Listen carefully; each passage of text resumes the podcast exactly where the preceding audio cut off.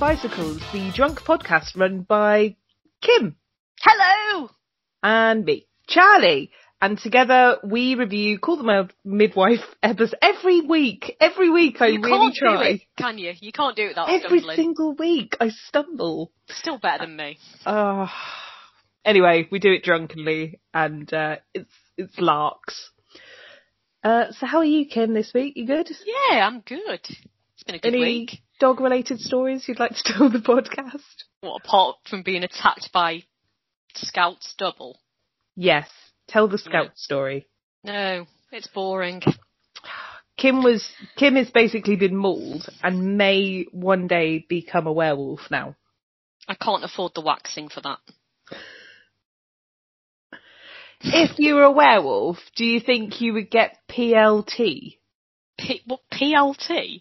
Pre-lunar tension.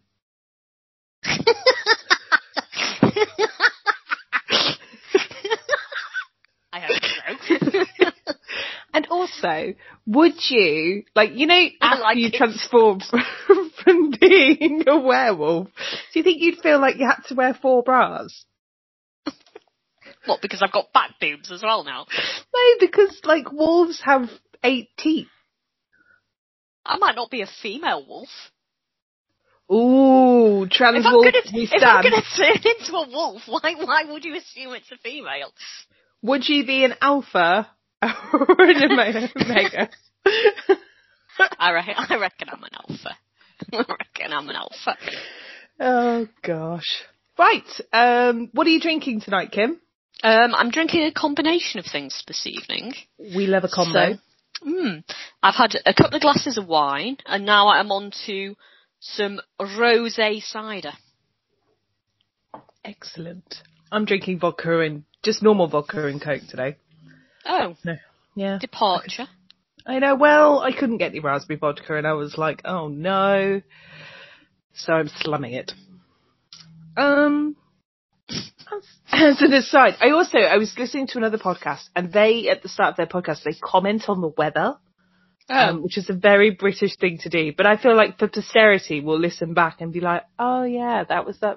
So, what? How hot is it in your house right now, Kim? in my actual house, In your actual house? 26 degrees Celsius. Right now, Americans may listen to this and go, "Weaklings." This is Celsius, not Fahrenheit, but it is. It's very warm. Okay, it's very difficult to explain to the Americans how British summers work, but basically, it's five days. and the rest of the time it rains. yeah, pretty much. or it's just shit weather. Like we have five good days of weather and at the minute that is what's going on and it is boiling. It's very warm. I don't like it, but I think it's it's not so much that it's warm. I think it's gone from relatively cool to warm very quickly. We've not had the build up. I quite like a build up. Yeah, you know I those days like where you don't know whether you should be in a jumper or shorts. You're you're yet to decide. Yeah. I quite Yeah. like to build up to the climax rather than just hit it instantly.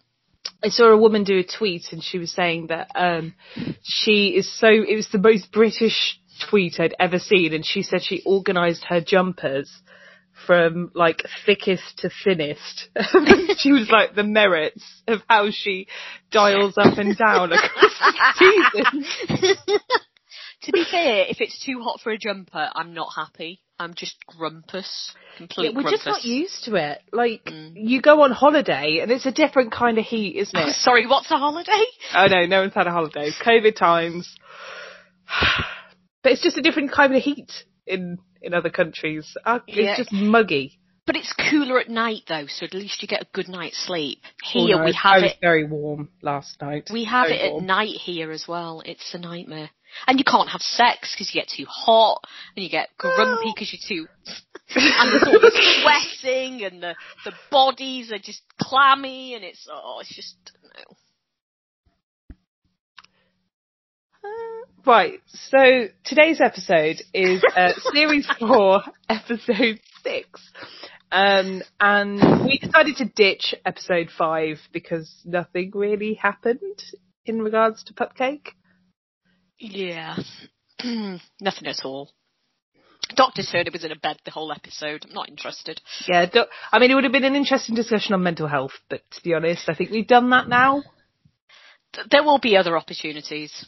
Oh, well. there's going to be so many opportunities, especially with like Cynthia and Trixie. And, yeah. yeah. we've it all to come, people. Ooh, the dry episode.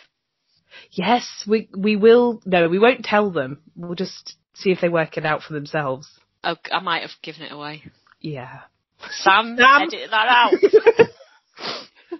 and this time, do it.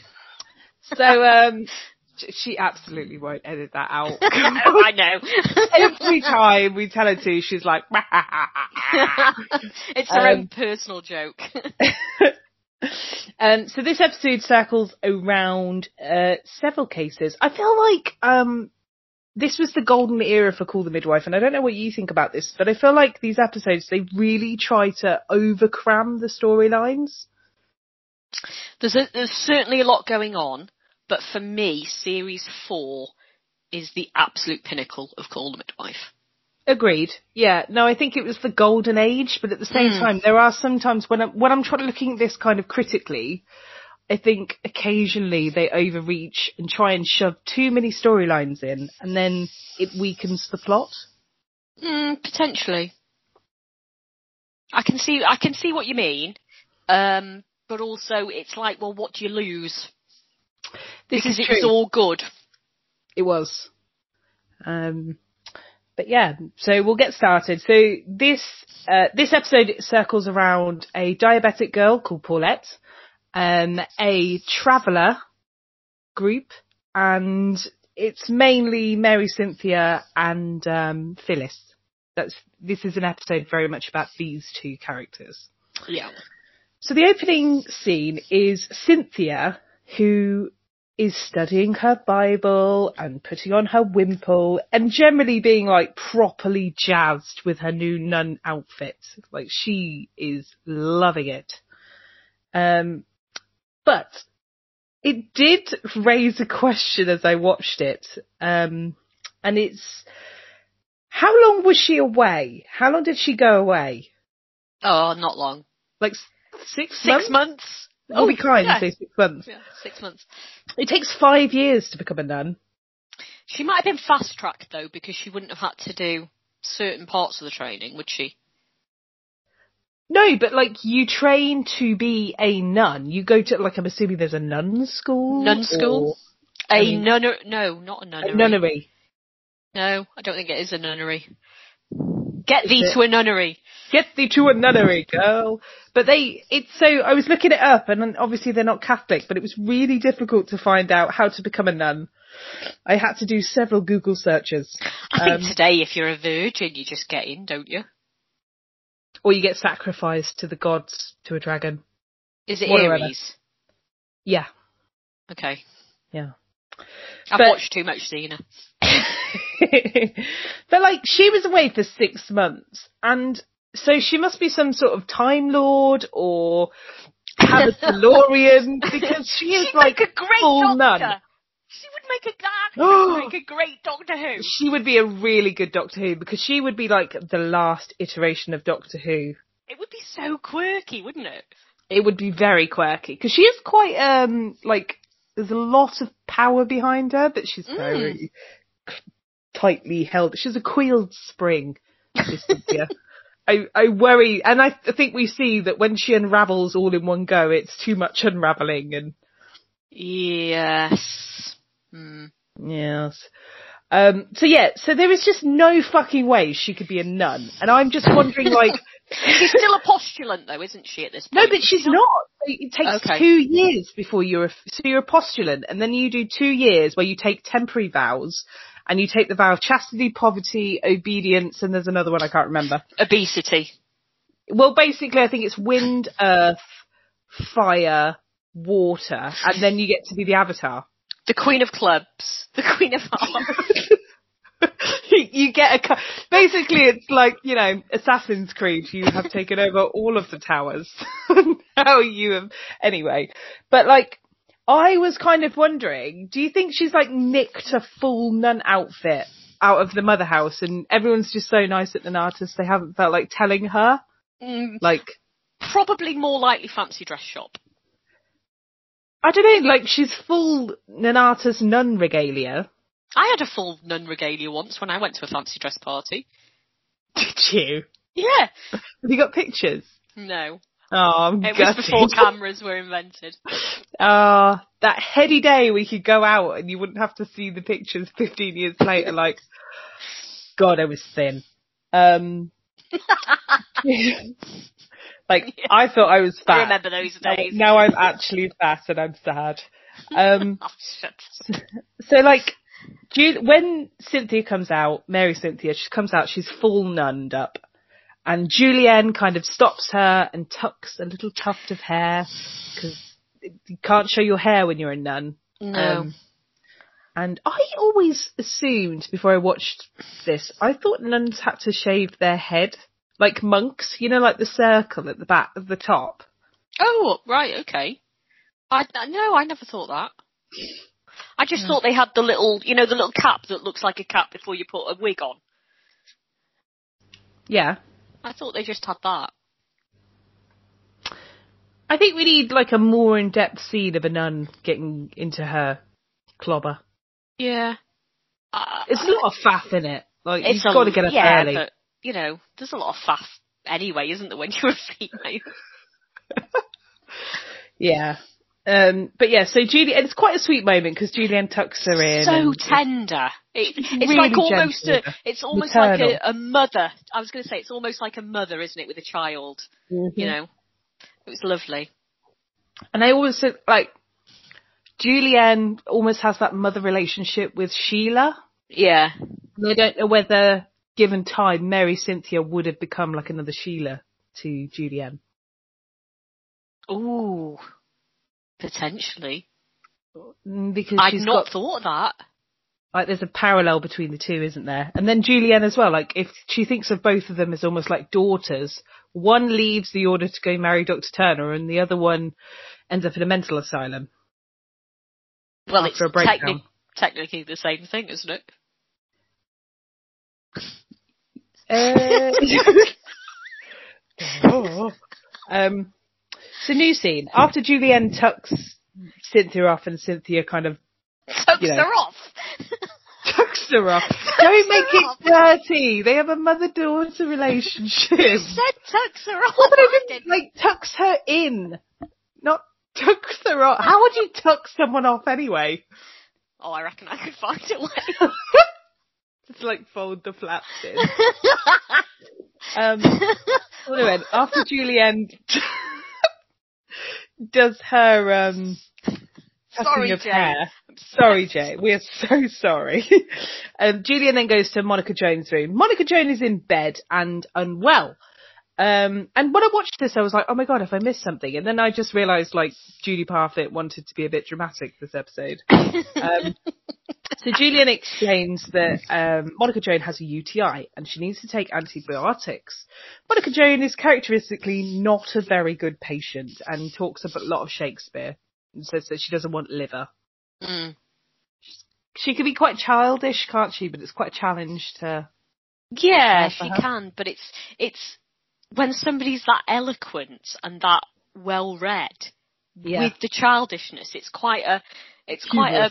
it's well, it's a, it's humorous, but it's also quite difficult to deal with. I would imagine because she's Yeah. just going to have a very erudite comeback for whatever you say to her.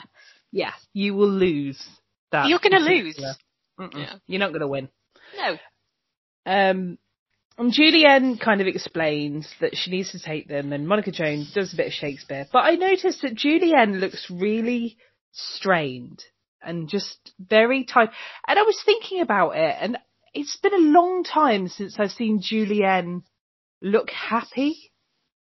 yeah, Like, she is really sour, not sour face. She's just got very, like, has anyone checked in with Julienne? I feel like someone needs to. Well, we're not. Are we a few months after her first love dying? here. This is what I was thinking. So is she st- are we still playing into that little bit of is she still 100% committed to this? Is she thinking about love's lost and the road less travelled and had my life gone in a different way? I don't know, but I just, I think there's a very definite difference between like season one Julienne, who is no less, um, serious and in love with her job, but there's less hope. She's much more bogged down and stressed. And even actually, I watched the first episode of series 10 because I wait until the whole episode, whole series is out and then I binge. Um, Okay. and she's mega depressed there as well. I was like, is anyone checking in on Julienne? Clearly not then. Like, she's not okay. When your leader's not right, you need to address it. yeah. That's where You- the whole ethos comes from. I suppose it must be really difficult to like go, yo, Julienne, Oi. baby, talk to me. Probably. I mean, yeah. I just, I feel bad for her. She looks sad. Lucy. Phyllis is running morning roll call in the clinic with Trixie, Pats, Babs and Cynthia. Um, she says that Barbara and Cynthia are on home visits and Trixie and Pats are going on the district round. Phyllis warns um, that they're all going to be super busy, so they need to like hurry up. And pa- Babs kind of goes, "Yeah, but Evangelina's due back today." Um, and Phyllis says she will be going on to light duties um, due to having a lady bits operation. Mm. Um, and that is her exact wording. No, it's not. Tim then Tim then arrives. Also, did did what opinion have you got about Tim's storyline in this episode? in in terms of his trousers. Yeah, I don't. Well, it was the done thing then, wasn't it? That uh, boys under a certain age wore short trousers. That's how Yeah. it was. I think it signals a huge bit of growth for Tim's character because Well, it was. It, it's sort of almost the marking of you're not a child anymore. You're not quite a man, but you're old enough to have long trousers. Because the storyline for Tim in this is that he's going to grammar school, and I thought it would be interesting because I don't think Americans properly understand what grammar school is. I don't think British people properly understand what grammar school is. Well, this is what I was going to ask you. So, when you went to school, what what did you do? Did you do like juniors, middle, and high school, or did you do primary and secondary? So I went to um, the church school. Right. Then I left the church school at about eleven. Yep. and then I went into another church school, but it was for older children, Yep. and then I went down the mine, and I effectively was a pit pony for the next 20 years. yeah. It was hard times in the 1800s. It really was. Like It was wearing that Welsh knot. I couldn't take it anymore. but thank goodness for Nye Bevan. Um, I'm sure Yeah. you've met. Yeah, he's a lovely man. Terrible Yeah. hair, but lovely man. But in all seriousness, guys, I just thought I'd explain what grammar school is. So over in this country, there's a real um, difference. First of all, in how you go to school, and then grammar schools. So Maggie Thatcher, when she was in power, she basically changed up the system a little bit. So Mm. she, I Did think, she? well, yeah, Was, I mean, was we it not go into that. Barbara Castle? Was it not Barbara Castle? It could well was be it, Barbara was it not, Castle. Was, was it not Harold Wilson? Was it Harold Wilson? I Yeah, they wouldn't- got rid of grammar schools. Yeah, but no, what I'm talking about is the middle schools thing. Oh, okay. So I went to school and I did primary school, which was four till 11, and then secondary school, which was 11 till 16. And then at the end of that, so the last two years of your secondary school education, you would do a GCSE. Um, and then after that, your GCSEs were basically worthless. Like they put so much pressure on us when we were in school. Like you must, you must do well with these GCSEs, and they were fucking pointless. Well, they, they, weren't that pointless. Because they, they, basically, yeah. Go if on. you didn't, if you didn't get a certain grade in your GCSEs, then you couldn't do that subject at A level. and this was the difference. So some people went to college and college is more of a vocational thing. And some people then went on to do A levels and A levels are what you need to get into university. Yeah. So that's, but then you also have the middle school system. So the country is a bit confused. So you have your, so with the middle schools, it's four till like 10.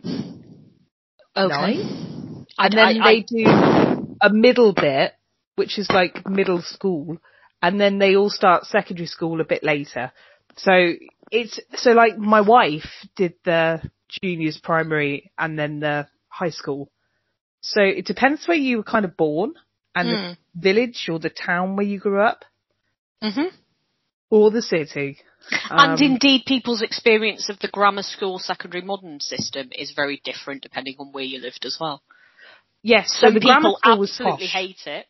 Well, Mhm. no, not posh, but uh, it, today it's posh. Back then it When you- posh. basically every everyone could supposedly everybody could access the grammar school Mhm. but you had to take the 11 plus and the 11 plus was an exam they would give to primary school children and if they passed it they were deemed to be academically bright and then they went to the grammar school so ident- Mhm. so it was supposed to bring together all of the people that were brightest and best however people who had you know a greater social wealth so parents that were richer, who could afford tutors, who could afford, you know, holidays abroad, who could afford that enrichment at home, were more likely to create children that could positively, whereas kids that might not have done well in their 11 plus actually have gone on to do just as well. So there is an element of privilege with the grammar school.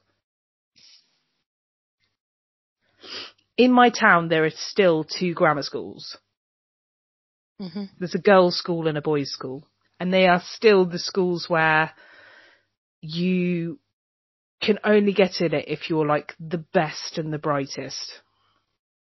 And if you're stupid or not academically gifted, they just drop you like a sack of shit. Like they get rid of you at GCSE level or before if they can. Mm. Not like get rid of you as in murder, but murder.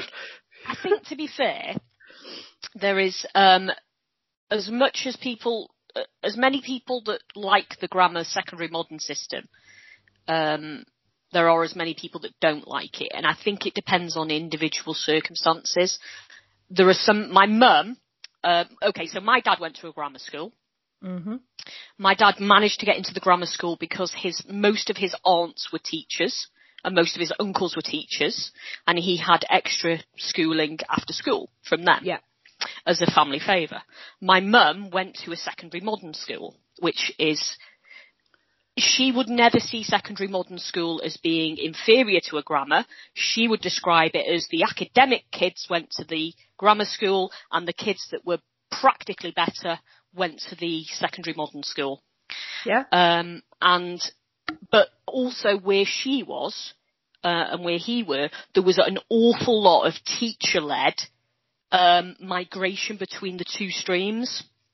So if a kid failed the 11 plus and went to the grammar school, uh, went to the secondary modern school, but then obviously was a late bloomer and was actually academically bright enough to go to the grammar, potentially do A levels, potentially go to grammar school, the teachers would almost um, cherry pick them out and take them up.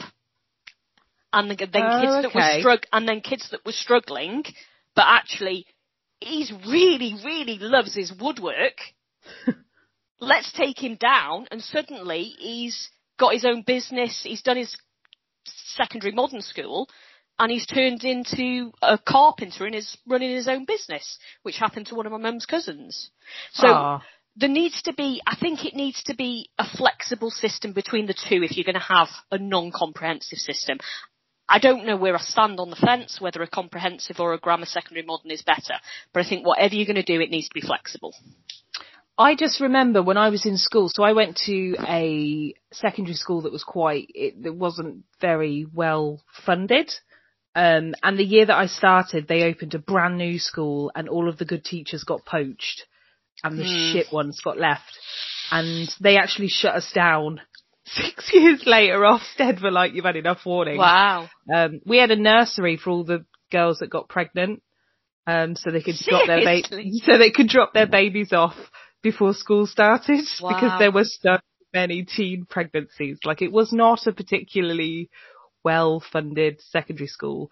Um, Okay. but I have to say we had an amazing woodwork metal. We had a forge. And we had a brilliant sports department. But so, those you know, skills are needed. They're not to be looked down on, you know.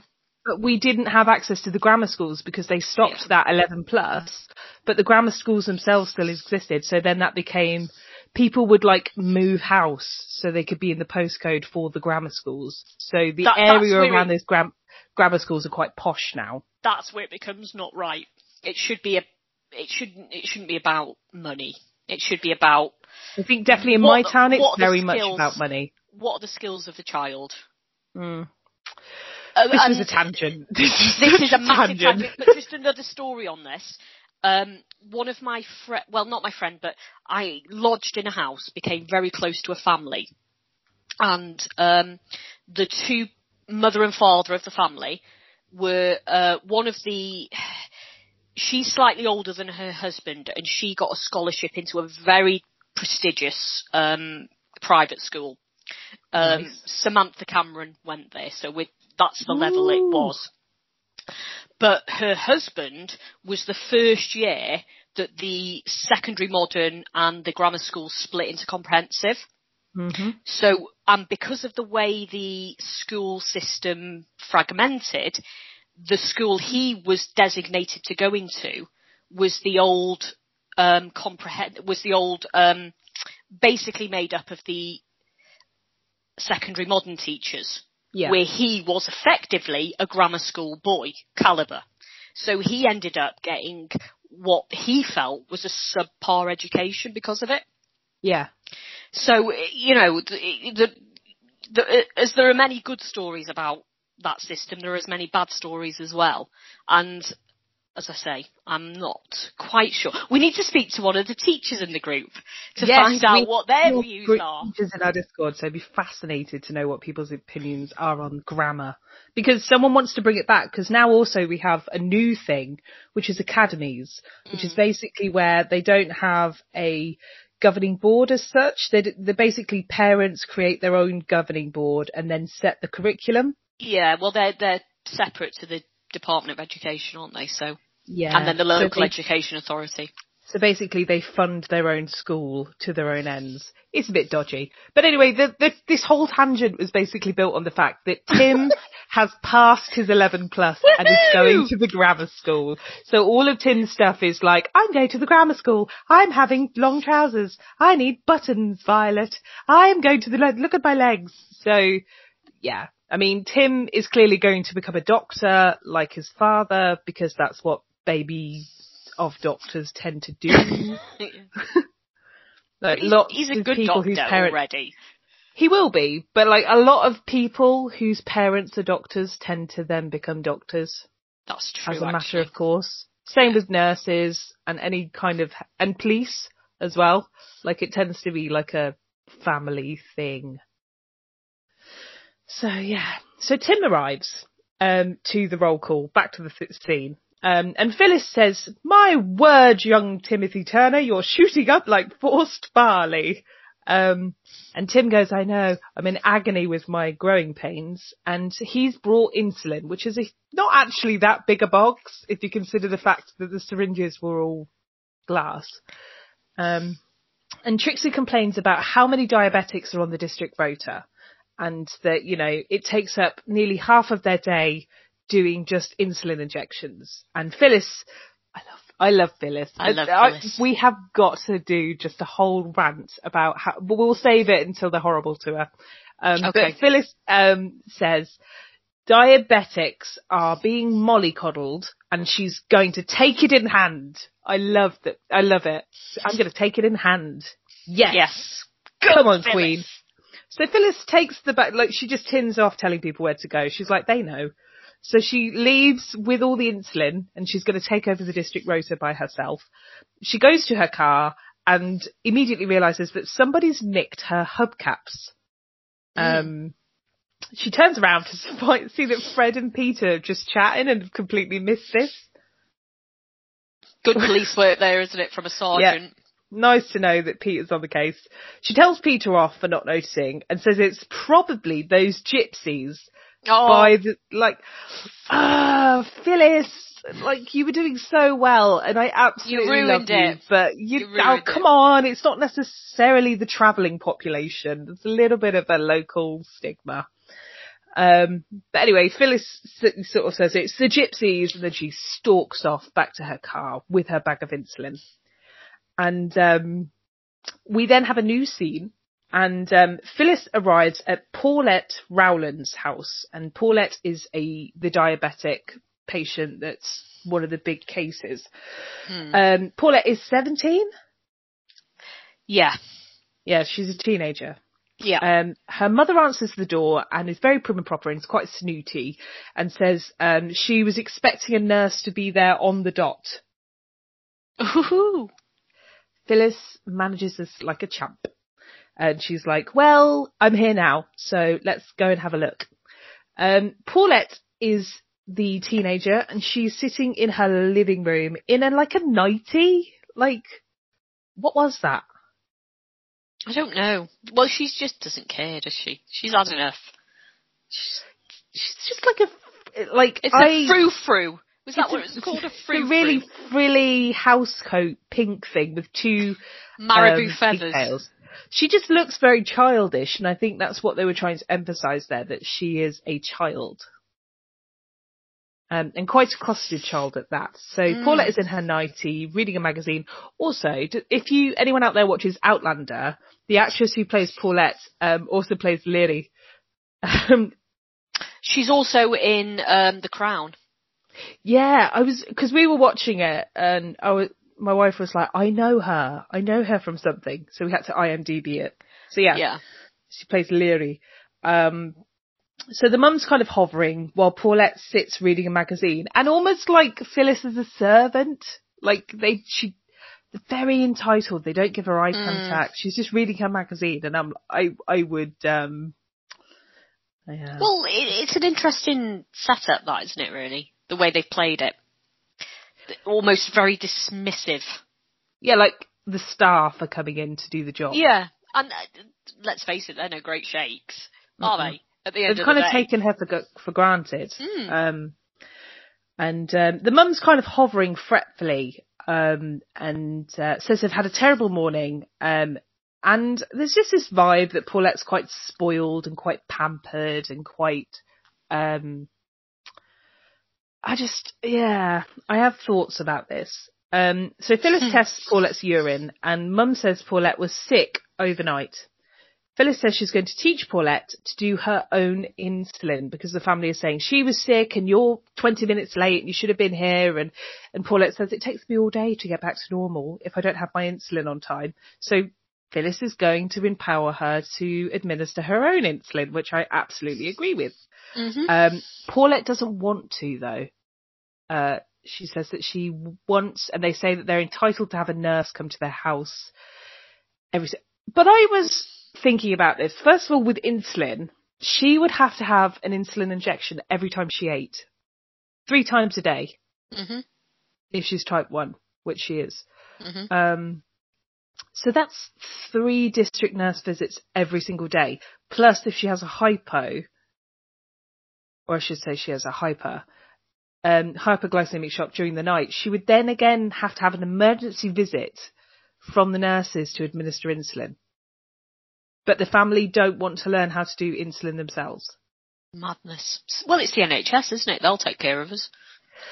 Yeah, and also, like, I was just thinking how slow it must be because they, in order to identify her blood glucose levels, they are measuring the sugar in her urine, which is such a slow process. Like, her, she just has to wee in a jar every single day.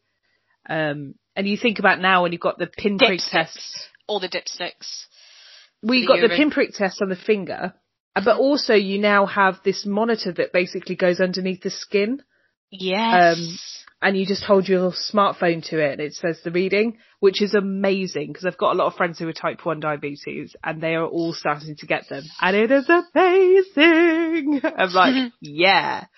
Because also their phone gets like, beep beep, your blood sugars are dropping. So they can really administer it quickly, which means less hypos and hypers and I'm here for it, man. Um, but I was also thinking about, um, Paulette's mum um, because Paulette's mum really infantilizes Paulette throughout this thing. Yeah, but she is 17. She's 17, but often, like, this is... And we're going back to the 50s. You know, you, we're not talking about you being an adult at 18 here. We're talking about you being an adult, an adult at 21. So. Yeah, but they would have made them go and get a job. Not necessarily. In poverty, depend... like if there wasn't a lot of money, then yeah, but they're, they're clearly not though. We're being shown here that they're slightly more middle. Not they're not middle class, but they're perhaps more upper working class than we are perhaps normally seeing in Poplar. But then later on, Mrs. Rowland says that her dad is working on an oil rig. Well, he's on a ship to South America, isn't he? But he on might be. Rig. But he might be a first officer. He might be an engineer he's Yeah. not necessarily going to be a grafter. They live in a nice house that's slightly better maintained and furnished than the other houses that we're perhaps used to. True. I just, I find it's kind of like often when people have a sort of disability, they often get treated like they're younger and there's people are reluctant to make them independent. And then what happens is what happens here, which is Paulette has a secret boyfriend and she's obviously much more mature and, you know, wants to do all of these things, but is, because she's mollycoddled, she doesn't have a lot of the skills that's required. And then mum has a lot of guilt, which kind of comes out in this weird power play. And yeah, I just thought it was very interesting to watch. Mm. Yeah, no, I see where you're coming from actually. So new scene, the Traveller's site. Um, so the police arrive. It's Peter and a gobby copper that we never get the name of. Um, and they're basically going to inquire about Phyllis's hubcaps. Um, the Travellers are very reluctant to engage with the police. Um, because of they're just like historically these two groups of people do not get on.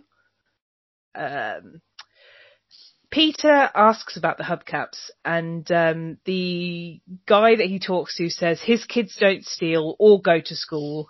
They they're workers, all of them, and he does keep an eye on them. And there's no way it could be them.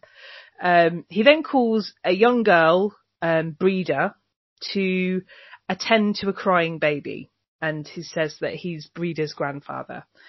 Um, Breda has had a baby, and she's very young. She says that it, she gave birth three days prior, and she's the baby's called John. And Breda then runs off with the baby. Peter tries to engage with the baby's grandfather, but utterly fails. This guy's like, "Don't talk to me about babies." But like, I was thinking about this from more of a like, guys in travellers communities do not talk about babies. Like Okay. they just wouldn't. It's a very like it's not the thing that's done. They're the men. It's a really gender conforming insular society. Women are the housemakers, they clean the house, they get married, they're homemakers. There is not really a lot of choice. And the men are men. So when he's like, I have a nipper, when Peter's like, I've got a little boy, I've got a kid, and this guy's like, don't talk to me. He just wouldn't. like, if you tried now, they wouldn't talk to you. Peter's if you trying tried to- very hard, isn't he? He's trying He's- very hard, isn't he? He's trying very hard to create like a nice. He's trying to engage them. Yeah, He's trying to get a yeah. It's not working. I also like with this traveller community. I found it odd because they have both Romany and Irish Gypsy stuff going on. Yeah, well, they've got the modern caravan type things, and then they've got the historic, more traditional type caravans. There's, it's quite interesting with the juxtaposition between those two things, and then you've got clearly different accents going on there as well, and The thing is though, like the Romanies and the Irish travellers do not get on. really, I did not and, know uh, that. and are disparate communities with different customs and like they're Okay. di- they have their own things. So, for example, the whole burning someone when they're dead in their van is a Romany thing. It's Mm. not a Irish thing. And the names are Romany, but the accents are Irish. And they, it kind of bothered me. The names are Irish. A tractor? Yeah, that's Irish. Pigeen's Irish.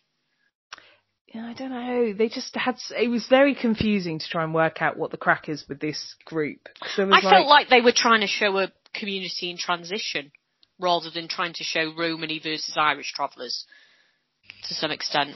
yeah, my great grandfather was Romany. Oh, really? Yeah.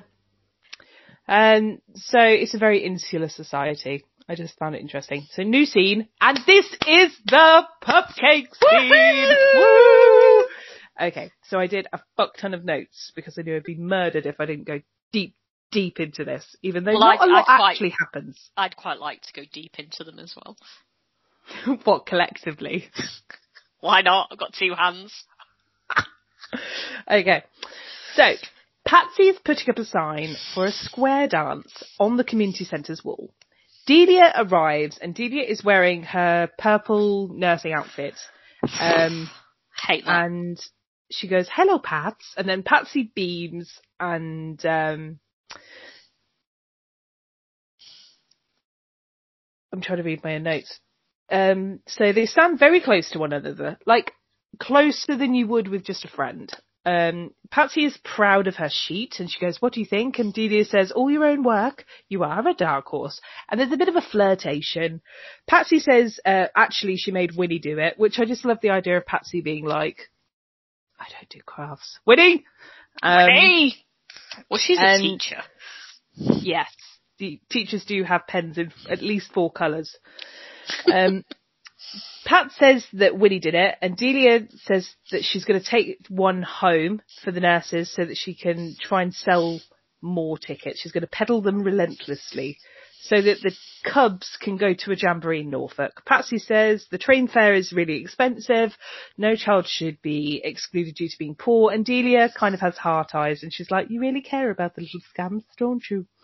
Uh, there's a lot of undercurrent of sexual tension and, Yeah. um, Patsy Some bad sort of- editing in this scene as well. yeah, it wasn't the best. Patsy whispers, don't tell anyone. And Delia says, your secret's safe with me. And not just the fact that you like children, but also the lesbian thing. Um, they bump into each other. They stare into one another's eyes. They could have had a kiss then. Um, and then Evangelina arrives and ruins it. Okay, a few Far thoughts about too public for a kiss. Come on. It's Yeah, a Patsy fucking corridor in a in a in a community centre. There's no I way. absolutely would. I wouldn't have lasted long in this era. Um, but yeah, they're standing very close. Why is Delia in the community centre in her outfit in a uniform? Because she's come to pick up the poster.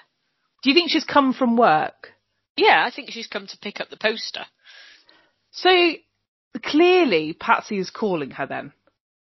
Yeah. So do you think Delia, like, there's a scene as well later on when Delia arrives before the square dance, and they know who Delia is. Because she was at the wed she was at the um the engagement party. Yeah, but like, is she hanging out with the Nanatans? Like, No, I don't think so.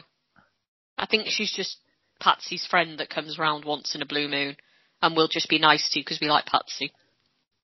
Hmm, I just found it very interesting because I was like, Because Yeah. nobody nobody really greets her apart from Patsy. When she oh no, Phyllis is nice to her. Phyllis is nice to her later on. Yeah. Yeah, that's true. But, but yeah, okay. No, uh, but I just, yeah, I just, there's so many times when I feel like they could have kissed and they didn't. Yeah, but the Turners don't kiss either. Yeah, but the Turners have three children, so Well, not at this point. four children if you include Tim. I just feel like the the established couples do not give that much affection towards each other in this. I think it's a, actually, I, I actually think it's a downfall of the se- of the series generally, uh, uh, all series that there Is is it not. it's before Watershed? Can they No, I think no. It's because Pat, it's because Heidi doesn't want it to become a soap opera. She wants it to be about the story of the week rather than the the. Think of the um, characters from week to week, our usual loved, beloved characters, are the bones of the skeleton. Okay? And Yeah. that's what they're there for. They're there to hang the stories on. They're not necessarily there to be the stories themselves. Although there are some slight deviations to that when it suits her. The stories of the week, the mothers of the week, are the skin and flesh of the bones. They're there to provide the meat. That's very profound. Do you reckon? I do. I really liked that. That was a lovely allegory. Well, I Um, like that it's quite medical as well. Very medical. If she is a doctor. So, I am not a doctor, people. so Evangelina arrives dramatically at this point. So it's a good thing they didn't kiss because they would have been caught, and Evangelina would have had a heart attack on the spot. Um, no, come on. I don't think so. Evangelina being like, two women kissing. I mean, I did start in a nunnery school. We should ask Mary Cynthia what it's like. She'll, her memory's precious. She'll fill you in. Literally. um, Vange arrives and says there's a pram outside with a baby who's got an infected ear and says, will these mothers never learn? And Patsy sort of goes, welcome back, Evangelina. And Evangelina's like, I'm not even talking to you. Evangelina then bursts into the clinic. She's very dramatic at opening doors, isn't she? Very Yeah. dramatic. And opening mouths as well. You'll. Sheila and Julienne kind of greet her enthusiastically, um, and we they said, "Of course you're coming. Of course you come straight to clinic because you know you're you." Barbara then walks up and with a crying little girl and says, "Someone stuck a Lego up this kid's nose." Um, and I okay, I love the um, rivalry between Phyllis and Evangelina.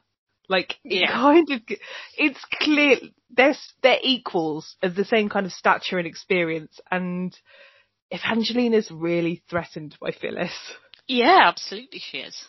um, because Evan. So Phyllis says um, use a cold compress, and Evangelina's like, I'm going to use Vaseline and tweezers, and I was like, yeah, I just love them. Um, But neither of them are wrong either, are they? No, that it's two versions. There's two sides of the same coin. That's Yeah. kind of why I like it because Yeah. they both come at well, they're it the with. same person. Yeah, I mean, I think Evangeline is a bit bullshit. I think Phyllis has her moments. Yeah, like Phyllis can hold her own, but Mm. but I also like as well when Evangelina leads this girl off to go and stick some Vaseline up her nose and tweezers.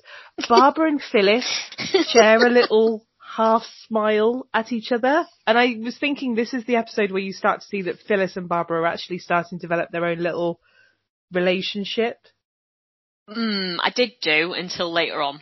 Yeah, like I was like, oh. So, new scene. Paulette's mum leaves the house. Paulette has been seen watching her go, um, watching her mum go through the curtains of the front window. By the way, as subtle as a brick to the tits, Paulette. Like, you are wearing a gigantic pink dressing gown and you are blonde and you are standing against a white background. You stick out so obviously. Like, she doesn't even try and hide. She's literally like, is she gone? Go! Right, she's gone. She's so obvious. She'd make a shit spy. She Um, would make a shit spy. Paulette then runs out the back door, not a euphemism, and um, sees her sees a man who looks a bit gangstery, um, and immediately snogs his face off. Um, this dude is her boyfriend. He's called Vaughn. He's kind of he looks a bit like you know um, the Krays. That Oh kind yeah, of, that's he's got that whole gangstery Yeah. vibe, hasn't he? Yeah, Ronnie Knight. That's the look they're going for. Yeah. Um, Paulette asks um, how it went with his parole officer, and it turns out then that Vaughan has been to Borstal. Um, he's been in Borstal is kind of like tween prison. Yeah, it's like youth offenders. Yeah. Um, and um, he says that he spoke to his parole officer. The parole officer is really positive about him. He's got an apprentice on Fleet Street as a paper dude. Um, which is really positive. And he says uh, he's, you know, people look down on him, and he's been a naughty kid, but he's going to promise to be good because he loves Paulette so very much. And off they stroll. I'm presuming to have a shag round the back of the bins or something. Romance. So romantic. So, I mean, where, seriously, where, because clearly they are having sex, so where are they having sex? Well, uh, mm, yeah. It is going to be against a wall under a bridge, isn't it? Can't say we haven't all done it at some point. I fucking can. yeah. I mean, yeah. So the whole like, it's so romantic. It's, you know when you're like a teenager and you're like, this is so romantic. yeah, and as knew an adult, you're like, love. No. so anyway, uh, new scene. It's a dinner table scene. Everybody is there. Evangelina says a really fucking long prayer. And uh, like, even Phyllis is praying and she is an atheist. Like, it really bothers me that everyone, ha- I get they're living with nuns, but not everyone's religious. True. I suppose if you sign up to live with nuns, you kind of have to suck it up, buttercup. yeah. Um, but anyway, so they're all Why like, "Why do you build me up, buttercup baby, just to break me down? Mess me around and then And the worst worst of all. of all- Oh no, we can't do too much because we'll be sued. Oh shit, sorry. No, I know Mike d'Abo, he won't mind. Okay, cool. As long as you're cool with Mark. Mike. Um, Mike.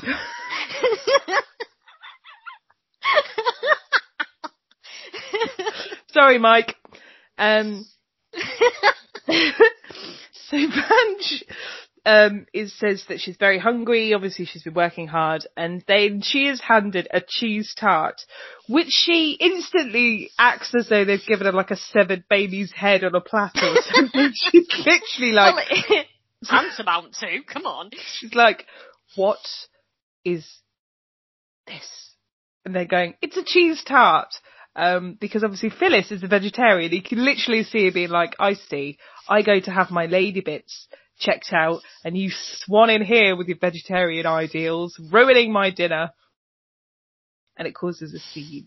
Phyllis kind of very subtly goes, you know, you shouldn't be ruining your body with animal matter, considering that you're so weak after having your areas seen to. The snapback though. I love them. Like, they are like an old married couple in some respects. yeah. Like, I could absolutely see that. If anyone wants to do a crack fic with Phyllis and Evangelina, I'm here for it. It would be difficult to get through, but I would persevere. Oof, I'm not sure I'm ready for that. Um, but yeah, so while they're sitting at the table, while Evangelina's sulking, um, Trixie asks Peter about Phyllis's hubcaps. Peter says it's doubtful they'll ever get them back from the gypsies. I mean, he hasn't even like interviewed or considered other. He's literally gone. Well, Phyllis said it was gypsies, so it must be. And I'm like, Must be. Peter, obviously- you're a sergeant in the Met. yeah. Because the quality and caliber of the police no, you know we're not even getting into it. Um, so Peter then says it's doubtful, but while she was there, he did notice that Breda had just had a baby and she looked about 14. And, um, Julienne says, well, we must send someone to the camp because of course they must. New scene. Vaughn is walking through like a, I don't know, a dark area and sees his brothers playing with the hubcaps. So it's not actually the travellers who've stolen anything. It is in fact Vaughn's criminal family.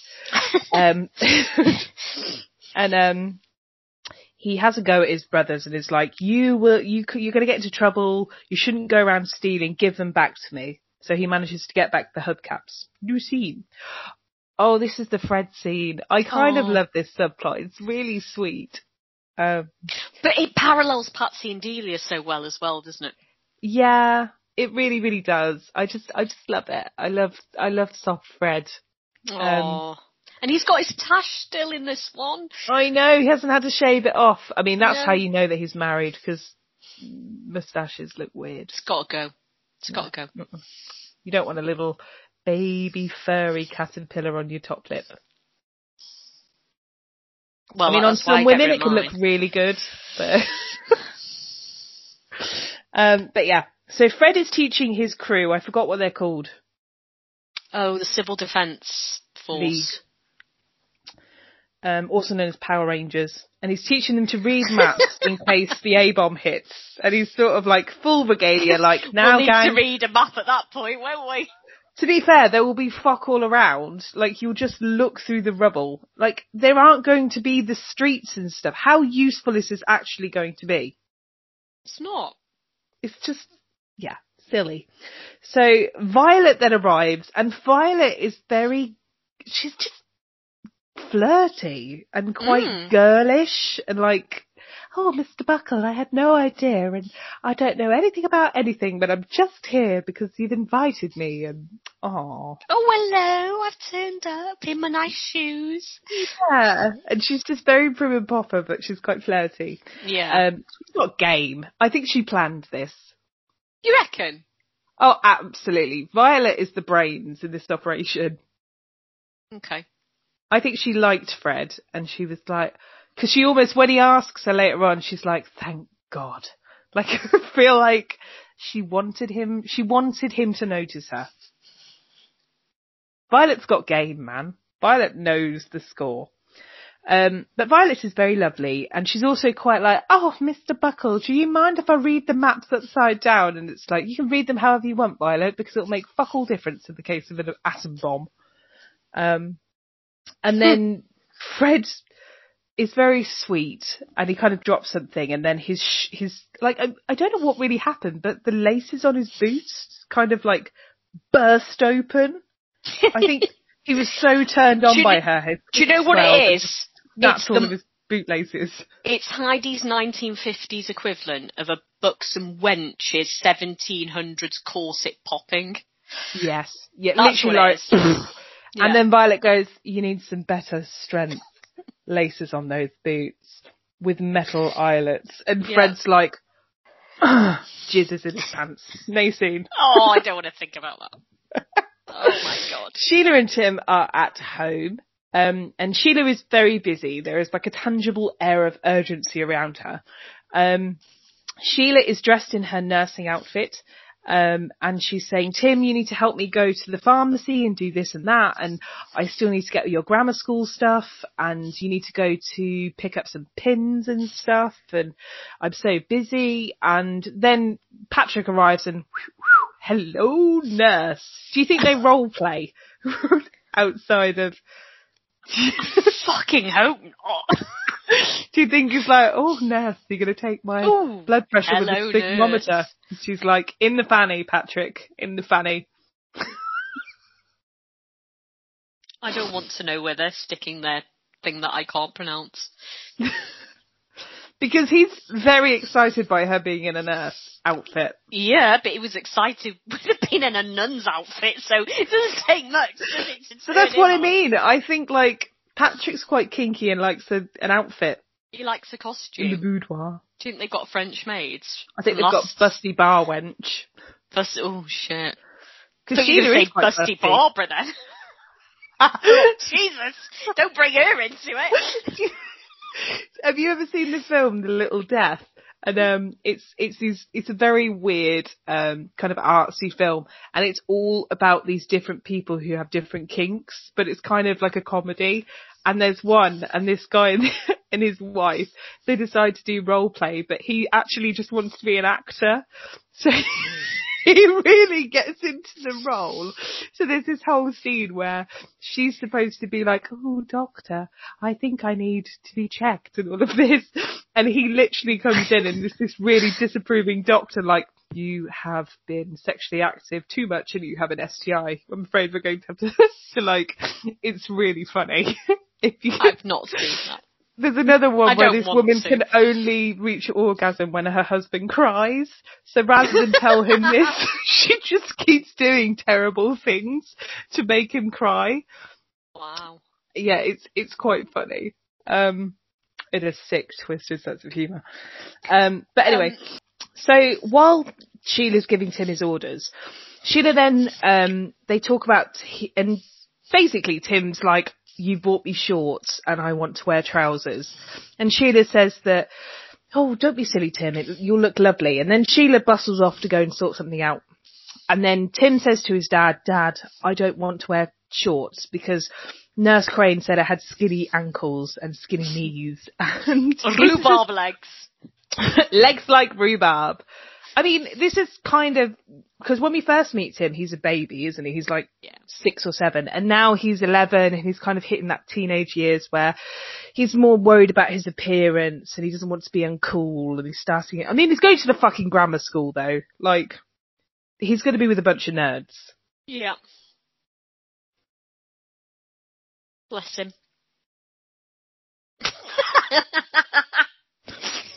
New scene. Trixie and Cynthia are at the traveller's site. Um, they're kind of, it's raining and they're being very closely watched by everybody. It's very mistrustful.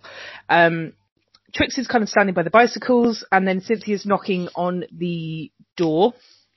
Um, Trixie then goes to help Cynthia and the kids instantly steal the bike and no one says anything. They're like, well, you should have been keeping hold of it. Um, Breda's Our aunt, house, Attracta. Yep.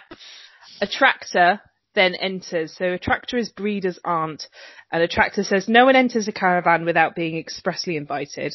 Uh, it's immediately obvious that the aunt Attracta is pregnant too. Breda um, basically comes out and says, "Oh, I'll let them into me mine. I want them to check the baby out um, because she's the baby's a bit yellow." Cynthia checks the baby out, but Aunt Attracta follows on just to kind of keep an eye on things. Um, and, you know, Cynthia just reassures her that sometimes babies can be a bit jaundiced after birth and Aunt Attracta's like, well, I am the site midwife and I already knew that. So you shouldn't be asking these outsiders questions because I already knew that. Um, Aunt Attracta then says that she's going to be putting on a pot of tea and invites Cynthia to have a cup of tea with her. It's all very, it's very, it's too, I think it's a lot, isn't it? They're kind of Mm. over egging the pudding somewhat. A little bit. Yeah. There's a lot of stereotypes going on here, isn't there, that just don't need to be there.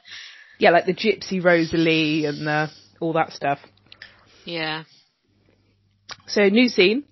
It's in the bedroom, the girls' bedroom, and you kind of got the squad. Okay, so Trixie, Barbara, and Patsy are all sitting on the bed. Barbara has brought them a tray of Bombita. Interestingly, in this episode, Trixie doesn't drink alcohol until they go to the square dance, just before. Until uh, Delia comes. Yeah. Yeah. So I think in this moment she is actively trying to avoid alcohol, but Yeah. she's not really doing a good job. But then the social aspect of it comes in, which Yeah. is the hardest thing, really. Yeah, because people expect her to drink because they know she likes to drink, so people always offer her, Yeah. and she doesn't know, she doesn't yet have the tools to say no. Mm. So she's in that, she's getting ready to quit, but she's not quite there yet. Yeah. Um, Barbara asks the squad what one should wear to a square dancing event, and Patsy says, um, check shirts are popular, and I have plenty. Bloody Such do. a fucking lesbian. Um, Trixie, I think, does want to drink because she's quite depressed about this Bombita. Yeah, she is. Uh, but yeah, you're right about the whole Trixie. Um, it's an interesting one, isn't it? Because you've got. Oh, I'm fucking talking shit. I haven't got anything. You just keep eating quavers. so the door then is knocked, and Phyllis arrives. I, lo- I, I love Phyllis. Can we please make this the section where we just talk about how much we love Phyllis? okay. 'Cause I love Phyllis. Her. I just love her. So Phyllis arrives and she says that she'd like, she's in her like dressing gown. She's got her hair in rollers. Um, and she's arrived to buy tickets for the square dance. And she asked Patsy to buy tickets and Patsy's like, of course. And nobody asks or anything. So Phyllis then just sort of does that thing where, you know, when it's silent and You keep nobody's talking. asking. You keep talking in the Keep hope that talking. someone keep talking, hoping that somebody will like interact and be nice to you. Um, so Phyllis says that she went on an exploration with her cousin the year before and they went to Butlins where there was a square dance every night. and like, and they're all like, oh, but again, they they just sort of are smiling at each other. Phyllis then wants to stay. She wants to stay. Patsy gives her the tickets and she's mm. kind of is like, and Patsy's ushering her out the room. And she wants to stay. I thought this was a sad, I, I felt a little bit sad in this scene because it, she does want to stay and she wants to be part of their group and she clearly isn't part of their group at this point. She, I think she does b- become a part of the group later on in the series, but at mm-hmm. this point, then it's just not quite there, is it?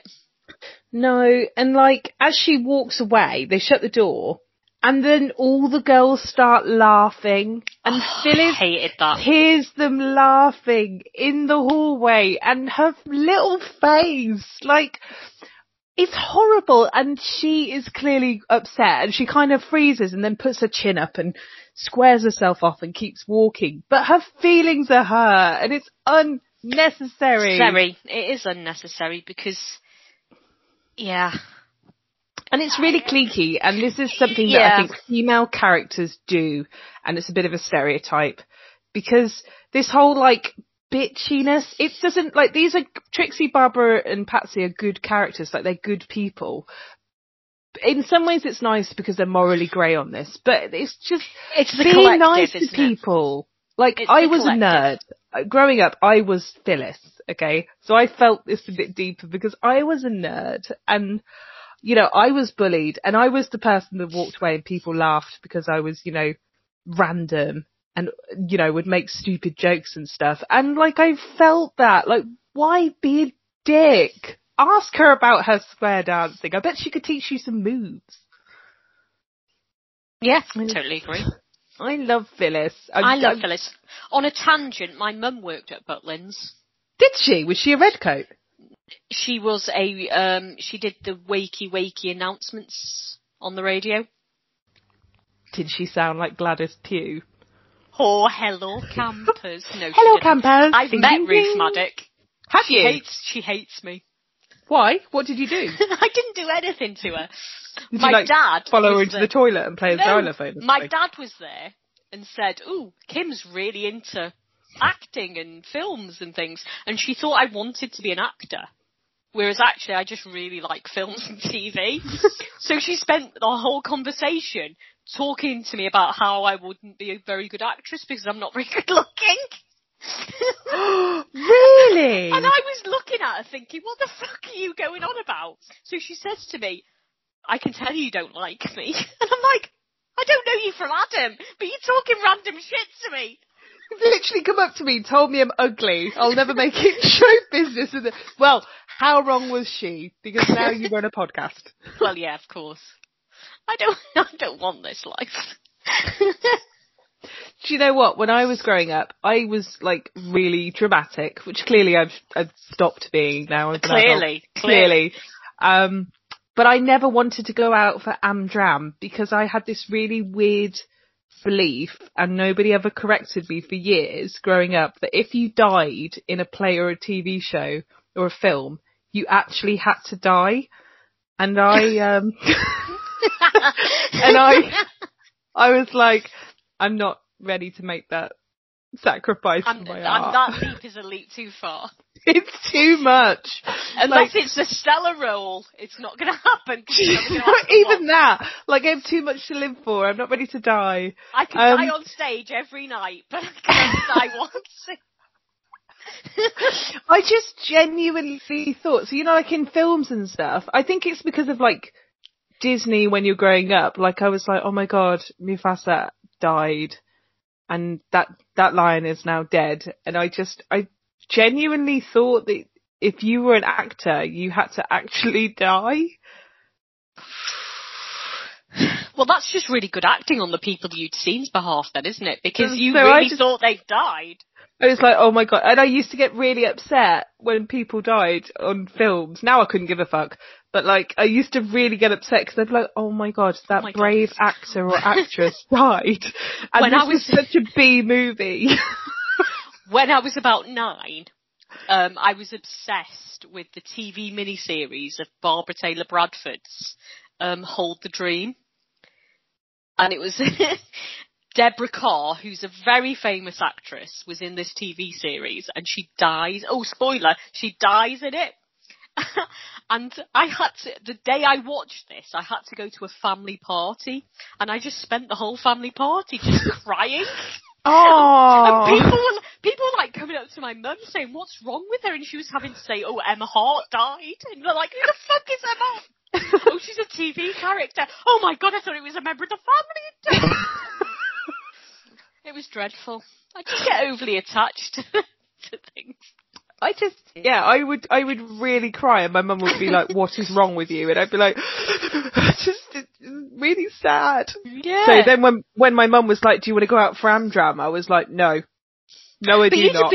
but if you could control that, you would have been brilliant because everybody would have believed your performance. Yes, but I, I think it would be too much. I mean, I still cry at Moulin Rouge, and I know they're not dying. You but cry at Moulin Rouge. Yeah. Oh my god, that's the God. least cryable film that we've mentioned today. I love Moulin Rouge. Anyway, I, I was crying story. earlier today actually. What was I crying at earlier today? Shit. No. Yeah, the, well, partly.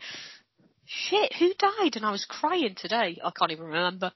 That's how much it lasted. it, last, it affected you deeply. Um, It's an yeah. in the moment thing. It's an in the moment thing. yeah, I mean, there are things that, like, I cry at Call the Midwife and stuff like that. Um, Oh. Lucine, I was, that's what I was bawling at today, called the midwife. what episode? This episode. But we're not there yet. I'll tell you when we get there.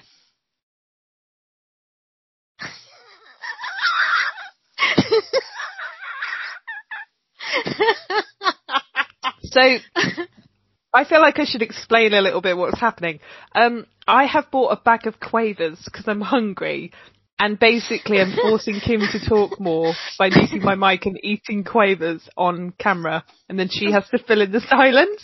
With utter Um, shite. Yeah, basically. Um, so new scene. Phyllis sees Paulette at Paulette's house. Um, Mum and Paulette have been having an argument over Vaughan. Paulette begins to vomit. Um, cause Mum's basically saying Vaughan, you know, he's from a bad family, he's already been to Borstal, he's gonna be a criminal, he's gonna drag you down the, you're too young to be looking into a relationship. Paulette then runs off crying and vomits. Phyllis follows her and um, the mum is sort of saying, "Oh, she's vomiting because she's upset, and when she's upset, her insulin levels fluctuate. Not insulin levels, glucose levels fluctuate." Phyllis follows Paulette and takes a urine sample, and then the next scene, Phyllis walks into Dr. Turner's surgery and gives Sheila the urine sample bottles, um, and says that she knows the difference between um, diabetic nausea and morning sickness, so she wants Paulette's urine to be checked for pregnancy. New scene. Tim is buying buttons at Violet's haberdashery shop for the grammar school. I mean, there's so many like Tim is going to grammar school moments. Yeah, and I hate buttons. Yeah. Do you remember when you were a kid and you get your swimming cosy and then you'd get like when you'd done your 25 metres and your 50 Yeah. metres, you'd have to sew your badges onto your cosy. My dad always used to sew them. Oh, did he? My dad Mm. used to do it as well. Yeah, my dad, my mum couldn't sew, but my dad's mum was a brilliant sewer. Uh, seamstress. She was amazing. She used to do quite a lot of stuff, particularly for the church, like altar stuff. Um, and he learnt from her, so he used to do all of our sewing.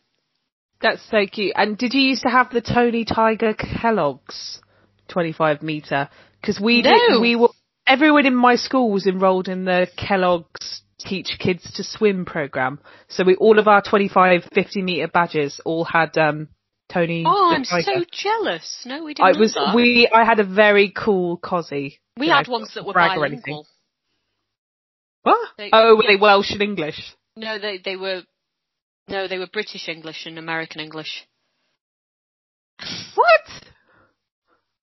Anyway, um, so Tim's buying buttons and, um, Violet, who has never really had any that we've seen, that she's like, congratulations on getting onto the grammar school, Timothy. And Tim's like, thanks very much. He leaves, Fred arrives, they have a crossover.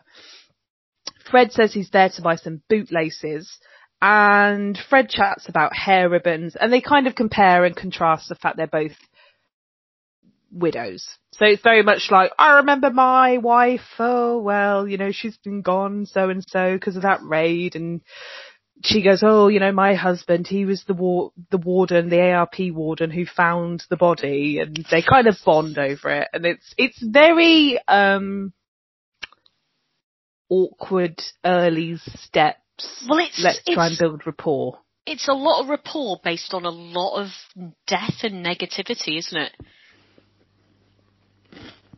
And Yeah. I, I, I didn't quite. I mean, it was obviously quite nice in the circumstances. I'm sure that happened to a lot of families, but to a modern ear, it felt a little bit. It felt a little bit fucking hell. So he found her body, then she died. So ooh, let's us get together then and have a shag. Yeah, but I think he really likes her, and I think anyone who kind World War Two, especially people living in London, that was the reality. So I suppose anyone who was living in London during World War Two in the Blitz would have that mentality. You kind of see it with Evangelina and other people around that Hmm. area and time. That they had that. It was when they were alive and purposeful, and when the most was going on. Mm. Um, I suppose sometimes at times of war are the times you feel most alive, aren't they? Mm, Times of conflict. you're surrounded, aren't you? You're surrounded on all sides by death and conflicts and you're there fighting the good fight and all the propaganda and everything. So yeah. And that's why I think Fred loves all the A-bomb stuff and Well, it's harking back to a time where people felt useful and um, purposeful. purposeful and important, maybe. Yeah, because like in World War Two, every single person wore a uniform. Okay. Like Sweeping statement. Well, they did, didn't they? Everyone had a job and everybody had a role. Well, okay. Are we including the butchers and the farmers in that? Yeah, but even they had like a costume. Okay. So we're, we're talking about uniform quite generally then. Yeah, Okay. but people people had a purpose. I think purpose is a better way of saying it. Yeah. New scene. Mary Cynthia. Also, I keep forgetting that she's now Mary Cynthia rather than just Cynthia. Let's just call her Cynthia. I don't Yeah. care about the Mary bit. Drop it. So Cynthia arrives at the Travellers site and um, she's brought powder for Breda's baby who's like get rid of the umbilical cord thing. Cynthia asks Attracta about being an older mother because Attracta is very pregnant and Attracta ignores this and says um, she can't be worried about anything giving birth at the moment because her grandmother is dying, Pekin. And um, Attracta kind of brings out this red porcelain cup and explains that, you know, this was part of her grandmother Pekin's um, dowry and it's bone china and it's really special and important and they kind of admire the cup, which, Mm. yeah, new scene. The phone rings. Um, it's back at artist. The phone's ringing. Evangelina rushes to catch the phone, even though Phyllis says, I will take the phone because I'm expecting lots of important calls. And Evangelina answers it anyway because they have such a rivalry. And, um, it's Dr. Turner and she has to give the phone to Phyllis and Phyllis is It's like, for you. it's for you. Like, they just, it's very childish on Evangelina's part Mm. and I really enjoy it. It's quite comical. Um, Dr. Turner's calling to say that Paulette's test has returned and she is pregnant. And they kind of go, dun dun dun, dangerous. New scene. Phyllis goes to Paulette's house with her mum and explains to Paulette and her mum that Paulette's pregnant. Paulette is initially kind of like, no, no, no, it can't be. I, you know, we were very careful. And um, Paulette's mum says it can't be true. Tell it, say it's not true. And Paulette says Tell actually it me is true. it's not true. Say it's... No, sorry. We can't sing anymore. Paulette says they were trying to be careful, but they just slipped, which I'm assuming means like Withdrawal method? me- withdrawal Yeah, method. withdrawal It's got to be, hasn't it? It's gotta be. It doesn't work, people. It doesn't work. Pre-cum. So, um, the mum then calls her a stupid little slut, um, which is just expertly said. I have to say. Um, it's just the delivery is brilliant. so venomous. It's so like, you slut. Um, Mum then says that she will not give Paulette permission to marry Vaughan. Um, she's, it's, you know, it's just not going to happen. Phyllis tells Mum, uh, do you smoke? And the mum says, I'm all out. And Phyllis then says, then I advise you to have the cigarettes. Oh, and we're back in the 50s again, aren't we? We're back in the this. 50s because I the whole like, it. take a breath, have a cigarette. I have issues with smoking. I'm really sorry, but I hated it. Really? Yeah, really. well, anyway, the mum, um, Phyllis then says that Dr. Turner's waiting because he's been waiting for Phyllis to break the news and then he's going to come and talk to them. And Paulette's like, why? What? And then we're into a new scene. Cynthia is still at the camp. Um, Attracta's trying to feed Pekin, her grandmother, and she's kind of struggling because Pekin won't take any fluids on. And Cynthia offers to help and Attracta allows her to. New scene. Dr. Turner is now in the house and is explaining to Paulette how she needs to have a termination of this pregnancy because she, a pregnancy would be very dangerous to her diabetes and there's a high chance that there will be gestational diabetes, the baby will be larger, there is much more risk and complication associated with pregnancy and diabetes. Um, and especially at this time where they just didn't have that medical ability. it's- the medical knowledge is so inferior at this point in terms of diabetes, isn't it? So Yeah, I mean, they just don't. I mean, they probably could do it, but there would be a huge risk of complications in throughout the pregnancy. And like, if that baby was large, she'd probably need a C-section. But if you hark back to the um, uh, pregnancy with the Down syndrome uh, lady, Yeah. they let that go to term, and they let that. Well, I was thinking this. I was thinking, is it because she's unwed and underage? Uh, but I think all I think it's a combination of all factors, isn't it? I think obviously the diabetes is weighing heavy. The fact that she is so young is another factor. The fact that she's not married is another factor. It probably all correlates into you're not having this baby, love. But also because of her age, she can't make a decision about her own medical care. Yeah, but she's 17. I mean, to our ears now. I mean, I don't know what I, I, what is it now for medical stuff? Is it 16? Is it 18? 16, but there are um, laws in place where, say, you have a very mature 16 year old who does understand the consequences, or a 15 year old, they can advocate and be able to decide their own medical. So to our ears, a 17 year old not having agency over what happens to their body is absolutely anachro- anachronistic. Yeah. It just, eh, you know, it sounds so bizarre to our ears. It's very odd. Um, and Paulette is really upset and she runs away because they're basically telling her she has to abort her baby. Yeah. New scene. Attracta's Nan Pekin is looking a bit brighter. Attracta says her Nan found her a husband when she was 10 years old and uh, promised her they didn't get married until it was legal.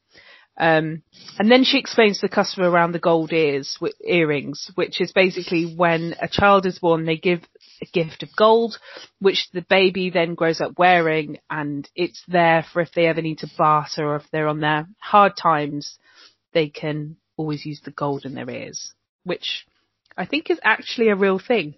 Mm, I think it's a real thing. Yeah. The new scene. Paulette t- has found Vaughan and um, explains to has explained to him what they're saying about this termination that she's pregnant. Vaughan says that he wants the baby, and Paulette kind of goes, you know, I'm a, I feel like I'm a liability. I've got diabetes. Now I might not be able to give you a child. And Vaughan says, you know, he- she's her, she's his liability and he wants to marry her. And she's like, and they do this thing where she sort of goes, I'm not going to ask if you mean it because I know you do. and ha- and he, then he says, I'm not going to ask if you mean, say yes because I know you well. And it's like, Oh, uh, fuck off. Come on, Heidi. Be better. Ugh, so sickly. New scene. Cynthia is now checking out Attracta's bump. Um, I feel like Cynthia is just kind of like, fun then. I thought, what the...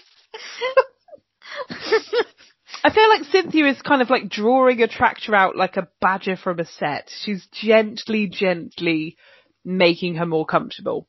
yeah. Um, Cynthia says um, Attracta is due to have her 11th baby and invites her to give birth in the maternity home.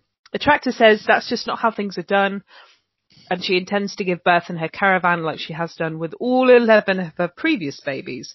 Could you, I mean, she's, her and Consuela need to get together and have a good chat. Consuela, Conchita from the first episode because oh, you know, yeah. own baby. Wow. I mean, that's a Um, lot of babies to push out. Eleven babies. That is so many imagine- children. Oh, Jesus. Can you imagine one coming out, let alone 11? It's going to burn for the rest of your life, isn't it? I mean, I feel like the last one will just drop out. Yeah, probably. Like, I mean, it's, uh, but it's probably a very quick labour. You, you're probably looking at half an hour max, aren't you? Yeah, from like start to finish. Um, Oh, when it's out. Oh, look. uh, Shit. when did that happen? it's a bit like when giraffes give birth. You ever seen a giraffe give birth? No, but I want to. They literally, because obviously giraffes are really tall, so giraffes kind of wander Does it just around. drop? Yes, and then when it hits the ground, that kind of thump makes the baby giraffe go, and it I'm alive! it sort of shocks it, and then the giraffe, baby giraffe just kind of goes, oh my god. And if it wasn't for the other giraffes going, yo, you've just had a baby, I genuinely don't think that giraffe would notice. Bloody hell. Um, so I, I know a girl like that. New scene. Phyllis explains um, to Paulette about how the termination has now been booked. Um, and Paulette explains that actually she doesn't want to have a termination. Paulette's mum asked Phyllis, um, and Paulette kind of storms off and says, well, you two are in cahoots and nobody's listening to me. And I mean, she's got a point. Absolutely. She's being, she is in a relationship with She- someone that she intends to marry, like she's stable. And she's been absolutely disregarded. hmm hmm And it's a baby that is in her body. Yeah. I mean, whether you're pro-life or whatever, surely it's got to be the mother's choice. Well, I think that kind of discussion is all about choice, isn't it? But Hmm. um, Paulette's mother then asks Phyllis if she has any children, and Phyllis says, "No, I am a spinster." I'm And a I'm- spinster.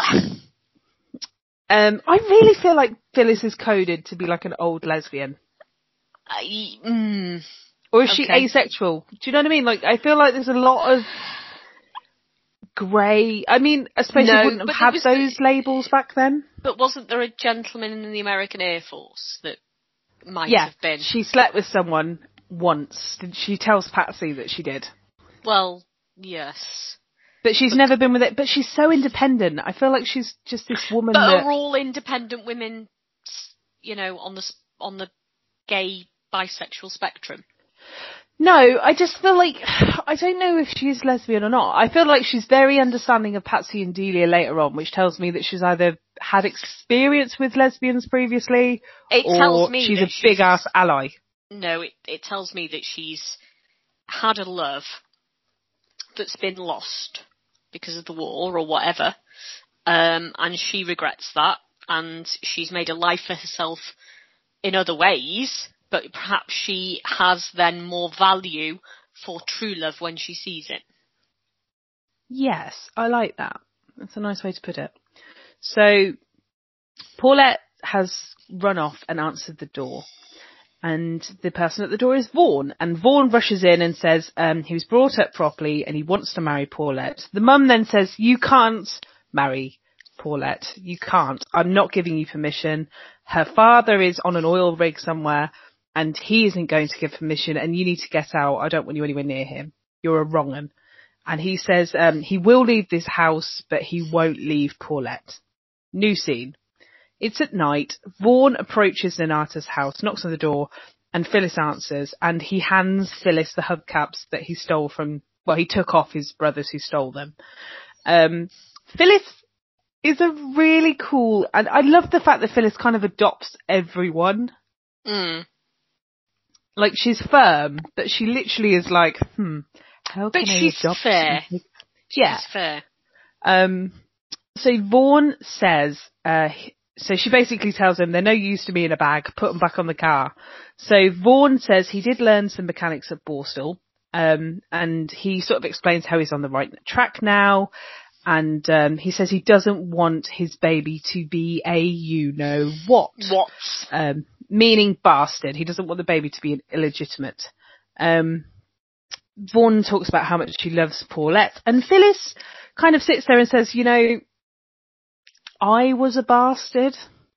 I was illegitimate. Um, and I still made something of myself. So she's kind of saying like, you don't have to rush and get married. Hmm. The baby will still be fine, but really you need to look, like mature a bit between yourselves. Yeah, I think sh actually what I thought she was saying is that it's up to each individual person to determine who they are and where they're going.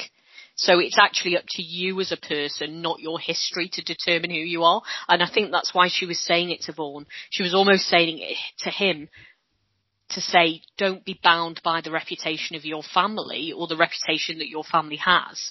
You make something of your life, son. Or kid, as she would say.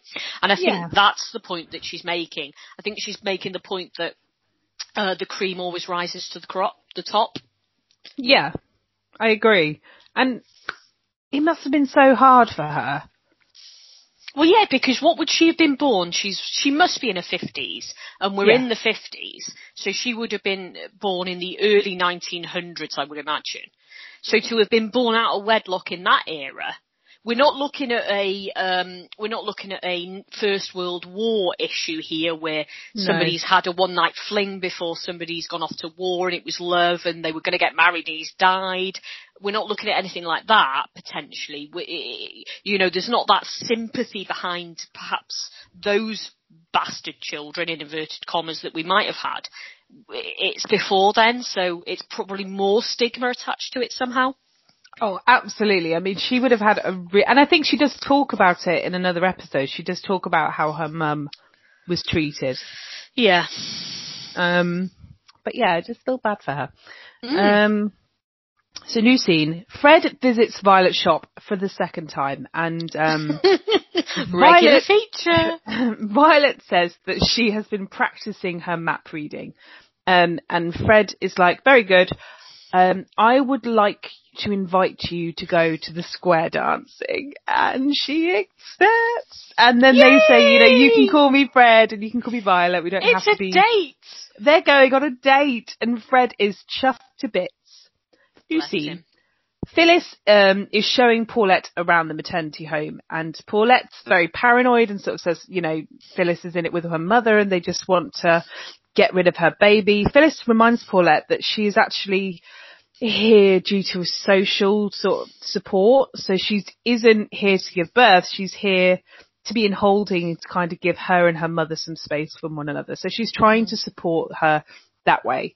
Um, New scene. Sheila, it's at night. Sheila is labelling Tim's grammar school kit, but is really struggling to get it all done because the baby's crying and she's got to go and sing with some nuns at midnight because she still does all the choirs.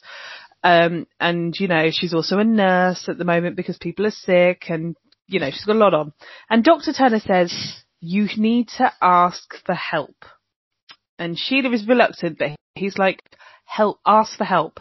So in the next scene, all of the nuns are sitting and labelling Tim's shit.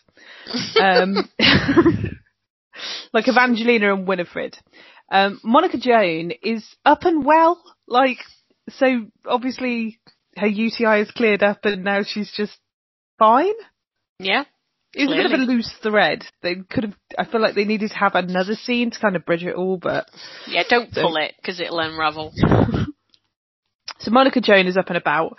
Evangelina tells her, "Are you going to help us and stick all the stuff on?" And um, Evangelina kind of, uh, Monica Joan goes, uh, "I think I'm going to go and find my Latin dictionary. Um, take these biscuits upstairs um, because that'll help Cynthia." And off she swans off.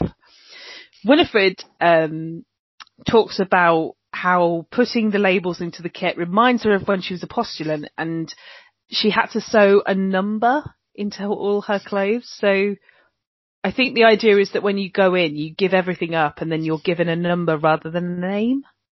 Yeah. So you're I think that's, that's the up. gist I got.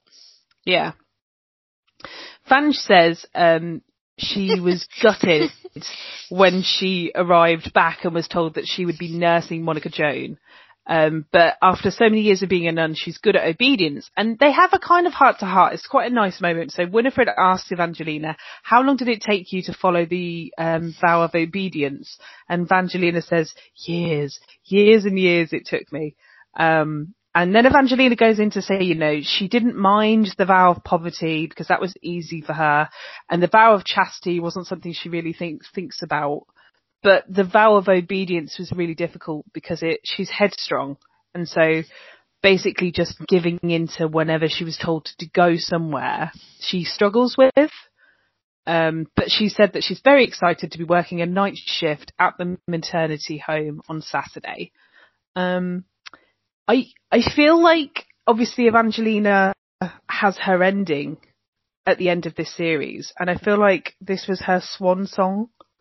Mm. These last few episodes, Yeah, they're giving her a lot of screen time, aren't they? Building up to what's going to happen. and letting her have lots of moments where she just says how happy she is and how much she loves what she does. Yeah. So, new scene. Paulette is informed that she's going to be transferred to the London at five o'clock that evening to go and have her termination.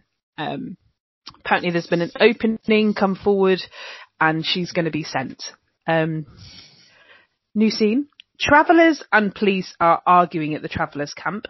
Cynthia arrives and asks what on earth is going on. Peter says the travellers are being evicted, the laws have been changed that day, and it basically means that if the travellers can't register as a licensed camp, they can't stay, Yeah. which I believe is still a thing. But the thing is, whenever travellers try to set up a kind of permanent camp, the council where they're staying declines it.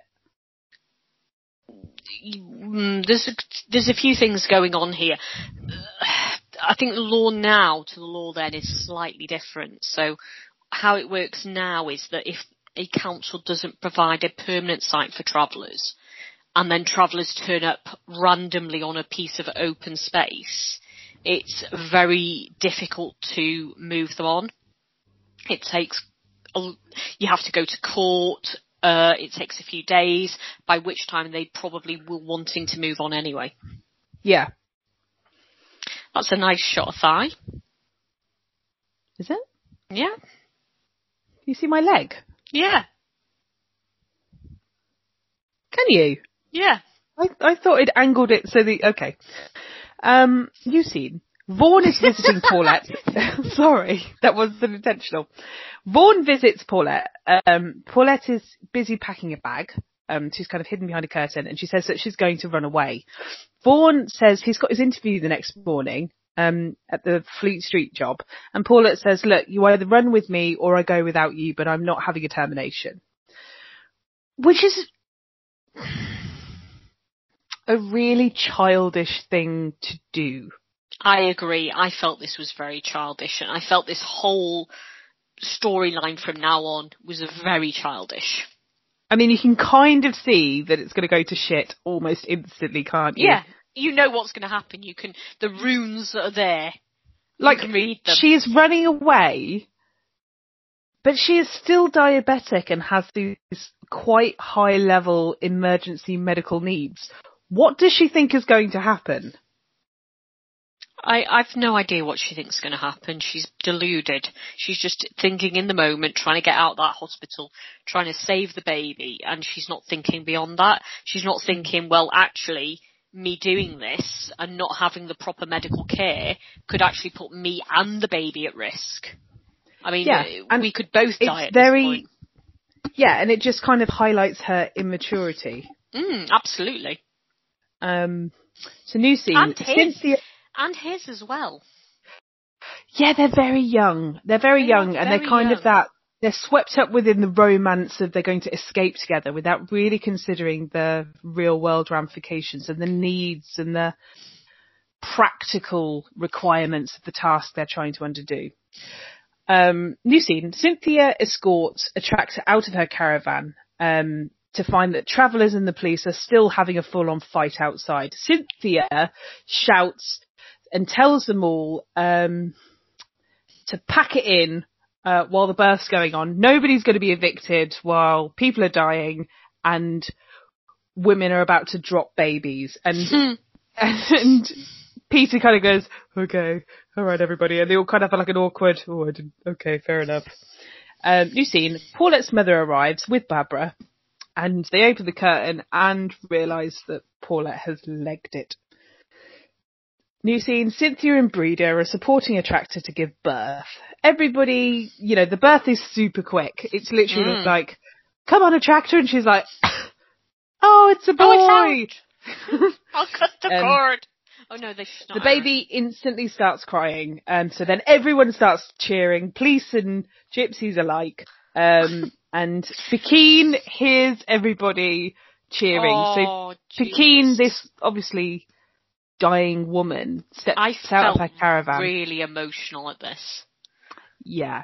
I And felt, she- I really felt this. This was a really lovely scene. So she walks out and you can see everyone kind of freeze. All the men who you imagine are quite big men and aren't are used to having their own way. They all kind of like, Pegeen, what are you doing? What are you doing? And Pegeen's like, she doesn't speak. She just raises her hand and she's Yeah. like, get out of my way. And she goes to uh, Attracta's caravan and she gets in and Attracta's like, Pegeen! And they sit her down and she takes on the baby and Attracta says, you know, you were here for my first baby and you'll be here for my last. And Pegeen's like, no, no, you could have more children.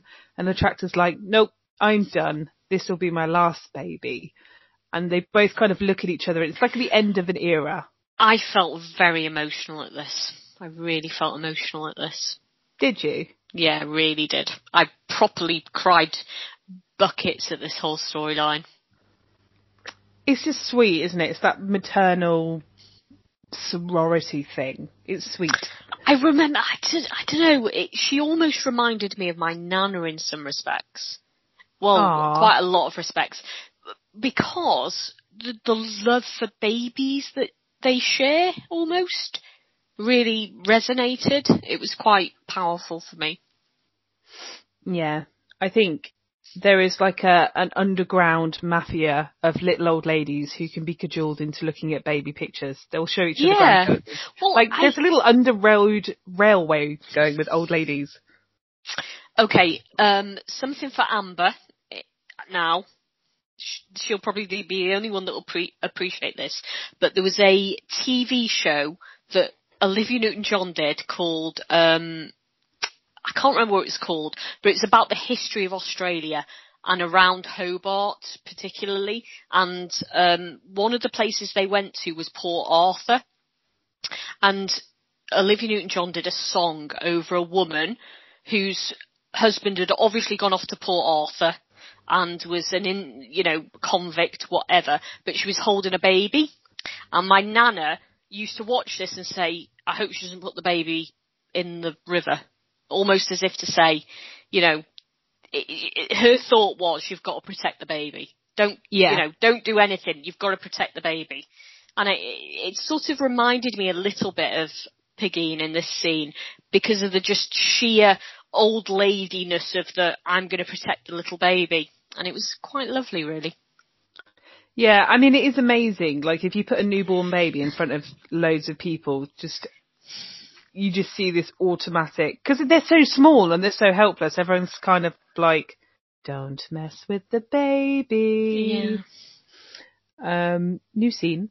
Um, the nuns are singing and Sheila is singing with them and it's kind of an overview while Cynthia is caring for Pegeen.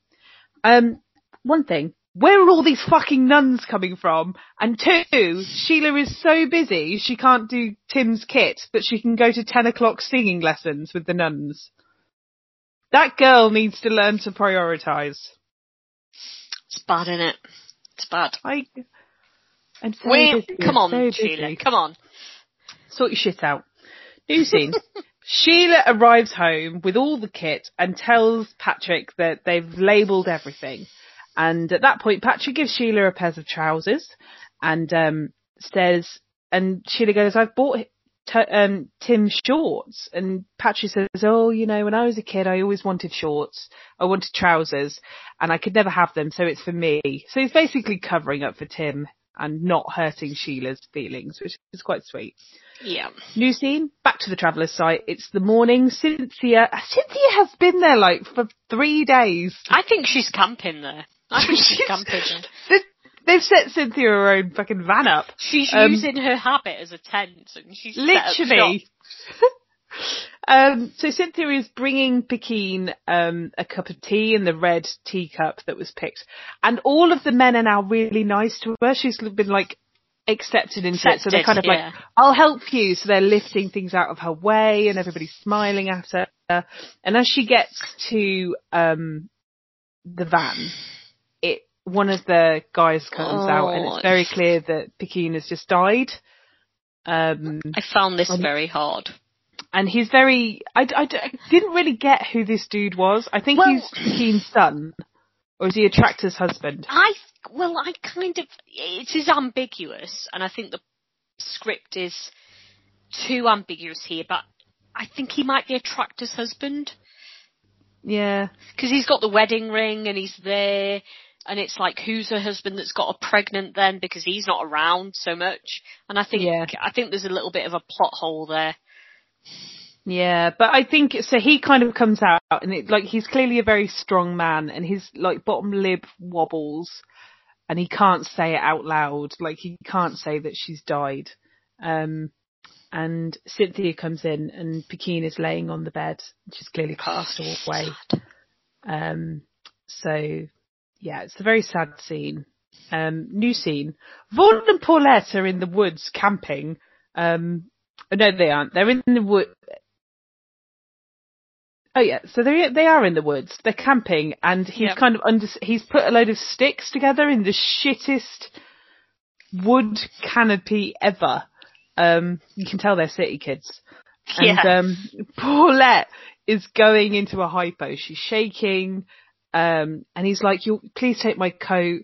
And she's like, no, you'll be cold. And, and he's like, you're so cold when I touch you. And she's like, I'm having a hypo. I need to eat, Vaughan. I need to eat. And he's like, right, I'll go and get Have an apple. food. Have an apple. And she's like, no, no good unless they've been stewed down. Why didn't you think of this? Because You've they're children. so fucking stupid. Like the second they were like, I'm going to run away, I was like, this is going to go really fucking badly. New scene. Trixie, Babs and Patsy are all dressed for square dancing. Um, Phyllis arrives with Delia in tow. Um, Delia's brought bourbon and Patsy is so excited when Delia comes in. She really Like, is. She's Hello, like, Deals. oh, Hello. hello, Deals. I mean, do you think uh, at the end of this they managed to sneak out and have a snog? Yeah, more than a snog. Yeah. Um, There's, you, you know, Joe's, um, JoJo's fic, um, blue is the warmest colour, or yes. the one that's based on that. Yeah. And they, there's the alleyway. I'm Yeah. thinking that alleyway's not been seen once. uh, definitely. I agree. Um, so Delia's brought bourbon. Um, Phil- so Delia's kind of like, I brought this drink. Phyllis says that she won't be drinking, um, because they still haven't found Vaughan and, um, Paulette. Patsy and Delia pour drinks, um, and have Isex in the corner. They're kind of off, like, in their own little world while everyone talks. Barbara then offers Phyllis some cream soda, and Phyllis is like, well thank you, thank you very much. And just for tonight, you can call me Phyllis, not Aw. Nurse Crane. She is so sweet and she really wants to be part of the gang and I just, I hate this bit. Well, it's just it's just unkind, isn't it? But the one that isn't, un- and uh, did you know? Obviously, Delia isn't unkind in this scene. Delia No. is, oh, okay, I don't get that. I'm going to pour the drinks anyway. And Patsy's not unkind in this scene because of Delia's reaction. But I feel like Delia makes Patsy be better. Yeah, exactly. But Barbara and Trixie are still a little bit, you know, a little bit mean about it. Even though Barbara later on, and Phyllis becomes basically her best friend. Well, Phyllis is like her mum. I well, yeah. There's a best friend lost, mentorship. Barbara lost her mum when she was very young, didn't she? So she's I think it's a bit Luke and Obi Wan. Yeah, I think so, probably.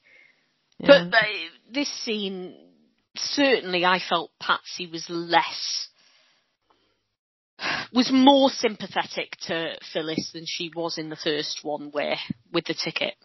I think when you're first in love and you're very, very much in that like huge, like, oh my god, I love this person so much, the whole world becomes really soft and it's very difficult to have a negative mindset when you're. But she did in the first one.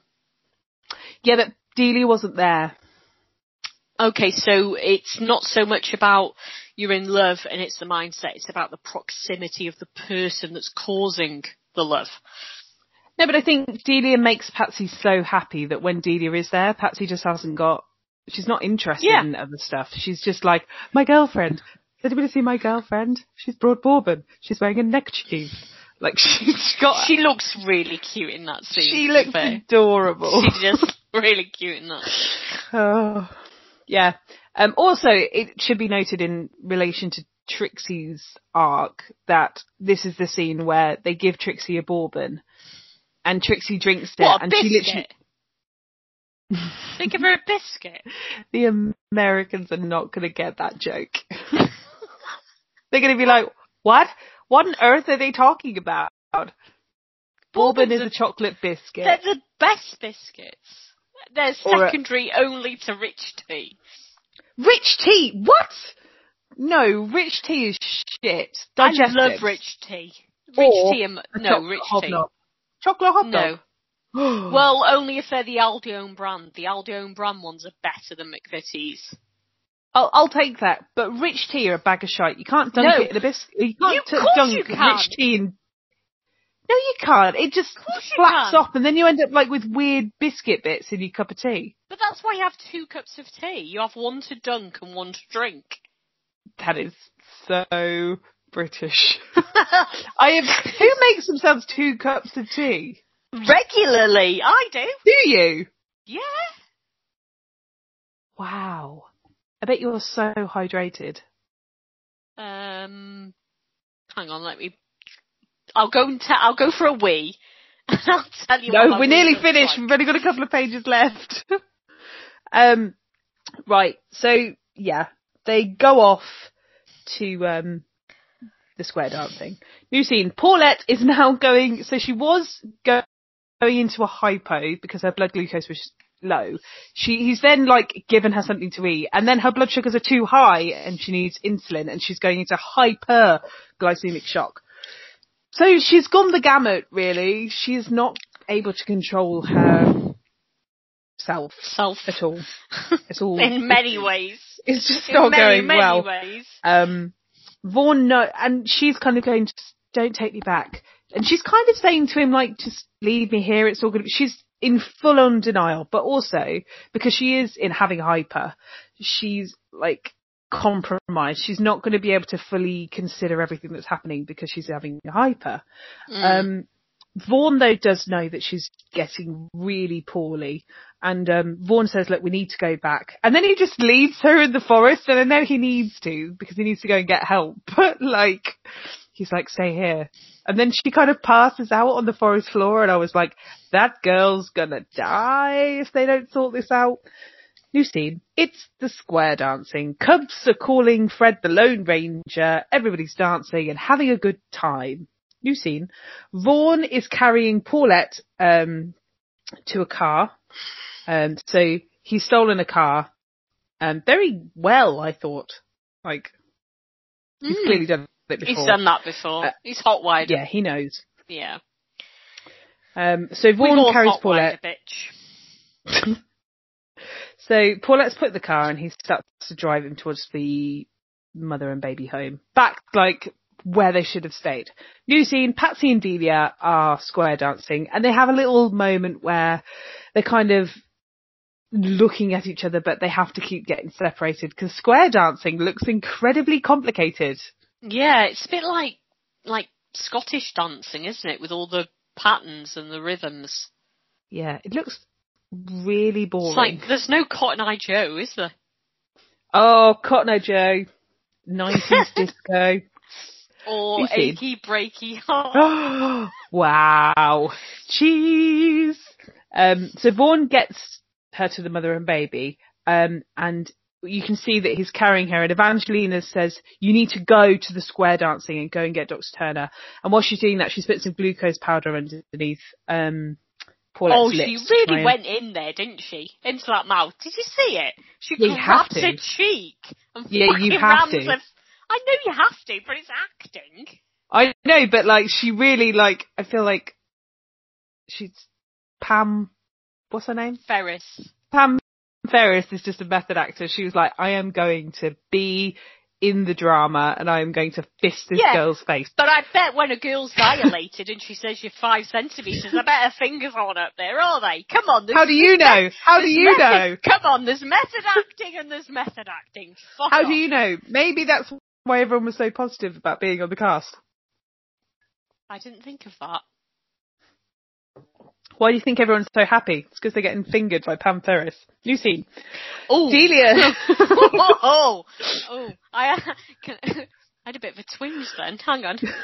I need a moment. uh, so new scene. Um, Delia and Patsy kind of walking together in the background, and Delia says that she wants to dance just with Patsy, and Patsy says we are dancing. Um, and Delia says, no, I want to dance with you, not with all of Poplar. You know, I, I want to do a tango or a foxtrot. And um, Patsy says there's not a place in the earth where they could do that, which is so dramatic. It, like, dra- dramatic, but the title or the name of one of the best writers in the fandom is Yeah. born. even a tango. Even a that. tango. I don't think she's in the Discord, but if you're out there, phenomenal. Hmm She's really good. Yeah. Um, Delia says um, there must be somewhere that they can go, and until the time in which they find it, they'll just have to dance in their heads. And it's a nice foreshadowing. Well, and it's a, yes, and it's also a nice line that's used in Habits. Uh, no, sorry, in Hospital Corners, fic as well. Yeah, I feel like this is one of those scenes that gets hugely used. Yeah, it's a, it's quite a seminal moment without it being about semen. Yeah. Vaughan bursts in and calling for Dr. Turner. New scene. Um, Listen. Uh, the travellers burn Pegeen's caravan with her in it.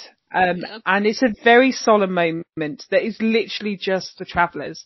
Um, and as it burns, they sing a really sad song and, um, with the man with one tooth. Yeah. It's, but even that was really like, it's Fake on singing. point. It I wanted to Spotify point. it. I was Yeah. like, I could jive with that. Um, new scene. So a cop has spotted the stolen car. That is quite an eagle-eyed cop because all the cars look the same. Well, I think back then the number plates were very specific and there were so few cars. So if your number plate was for, I don't know, Berkshire and it was in the centre of London, it would seem a bit odd. Yeah, but there was no way they were in Berkshire. They were like the very Well, they'd got on a tube. Sorry, They'd got on a tube and then gone. They'd literally been gone for like 40 minutes and somehow, they're probably like in like a park somewhere in London. like, in like like Westminster. they probably, Green Park. They're fucking Green nowhere. Park. Um, Putting putting bloody twigs together. twigs together and these fucking, they were like, just call an Oh look, ambulance that's where the Queen lives. That is. Maybe we should ask if she's got any insulin. Um, so yeah, so Vaughan is nicked instantly. So he's walking back with Dr. Turner and the police stop him and say, do you know anything about that? And the next thing you know, he's being locked up, um, in the cells and he's banging on the door and he's saying, you know, I've got an interview today. And the cop says, look, you can ring your parole officer or you can ring your solicitor. Who do you want? And he says he, he doesn't want either of them. He calls Phyllis because he wants to know how Paulette's doing, which is really sweet, but really fucking stupid. Like, Mm. ring your parole officer. Well, the parole officer can't do anything at that point. No, because he's stolen a car. He's Um, committed an offence and he's admitted to it. You're looking for mitigation at that point. So Nurse Crane turning up at court saying he did it because of this is probably more valuable, actually. And that is kind of what happens. So as Vaughan gets out, Phyllis arrives and he says, she says to Vaughan that, um, Paulette is very well. Um, she has had to have the termination. Um, but Phyllis says that she'll stand for Vaughan in court to explain that she's basically saving Paulette's, he was saving Paulette's life. And, um, Vaughan is loaded off to go to court. And, um, yeah, it's sad. New scene. Paulette's in, uh, the hospital with her mum and the mum says, um, Vaughan's a good man. And from what they explained to her, she, Paulette would have died if Vaughan hadn't got her back. She was literally gone for two hours though. Could you imagine being this close to crisis all the time? Um, uh, and they basically discuss how things might be different in a few years. So when Paulette's, you know, older and ready to have children, it may be that she may be able to carry a pregnancy. I mean, I think in this period, if you were type 1 diabetic, and they probably wouldn't have had as many type 2s, um, there was a high likelihood you'd, you'd die young. Yes. Like, if you were type 1 diabetic, you probably weren't going to live as long as everybody else. Hmm. um, which is a bit like epilepsy now. So new scene, Cynthia arrives back at the camp and it's been abandoned. There's nobody there apart from Breda who's been waiting with her fella and she gives Cynthia the china cup and Cynthia says, oh well, you know, I'm not supposed to have personal effects. And Breda says, well, I tell you what then, just say that you're loaning it, looking after it for us. And it's a very traveller kind That's of a very, it's a very interesting point of view, isn't it? Yes. Um, and that's, then there's the final scene, which is basically Jenny monologue saying that people are defined by what we share, not what separates us. Um, and the final scene is Timmy running off to the grammar school. And that's it. That's the episode. Woohoo, we're done. Woo! So how did you find this episode, Kim? I like this episode. Yeah. I like this episode a lot because there was quite a lot going on. There's a Mhm. lot of pupcake from the square dance Yeah. and there's a lot of seminal moments that have filtered through into fanfics because of that. And Yeah. I'm here for the fanfic people. Keep writing, keep writing. Um, it was good. I liked it. Good. I liked this episode. I thought I liked the fact that we start to get a bit more of Phyllis's backstory. Yes. I'll be completely honest. I I'm not a big fan of Mary Cynthia. Really? I just find her a bit boring.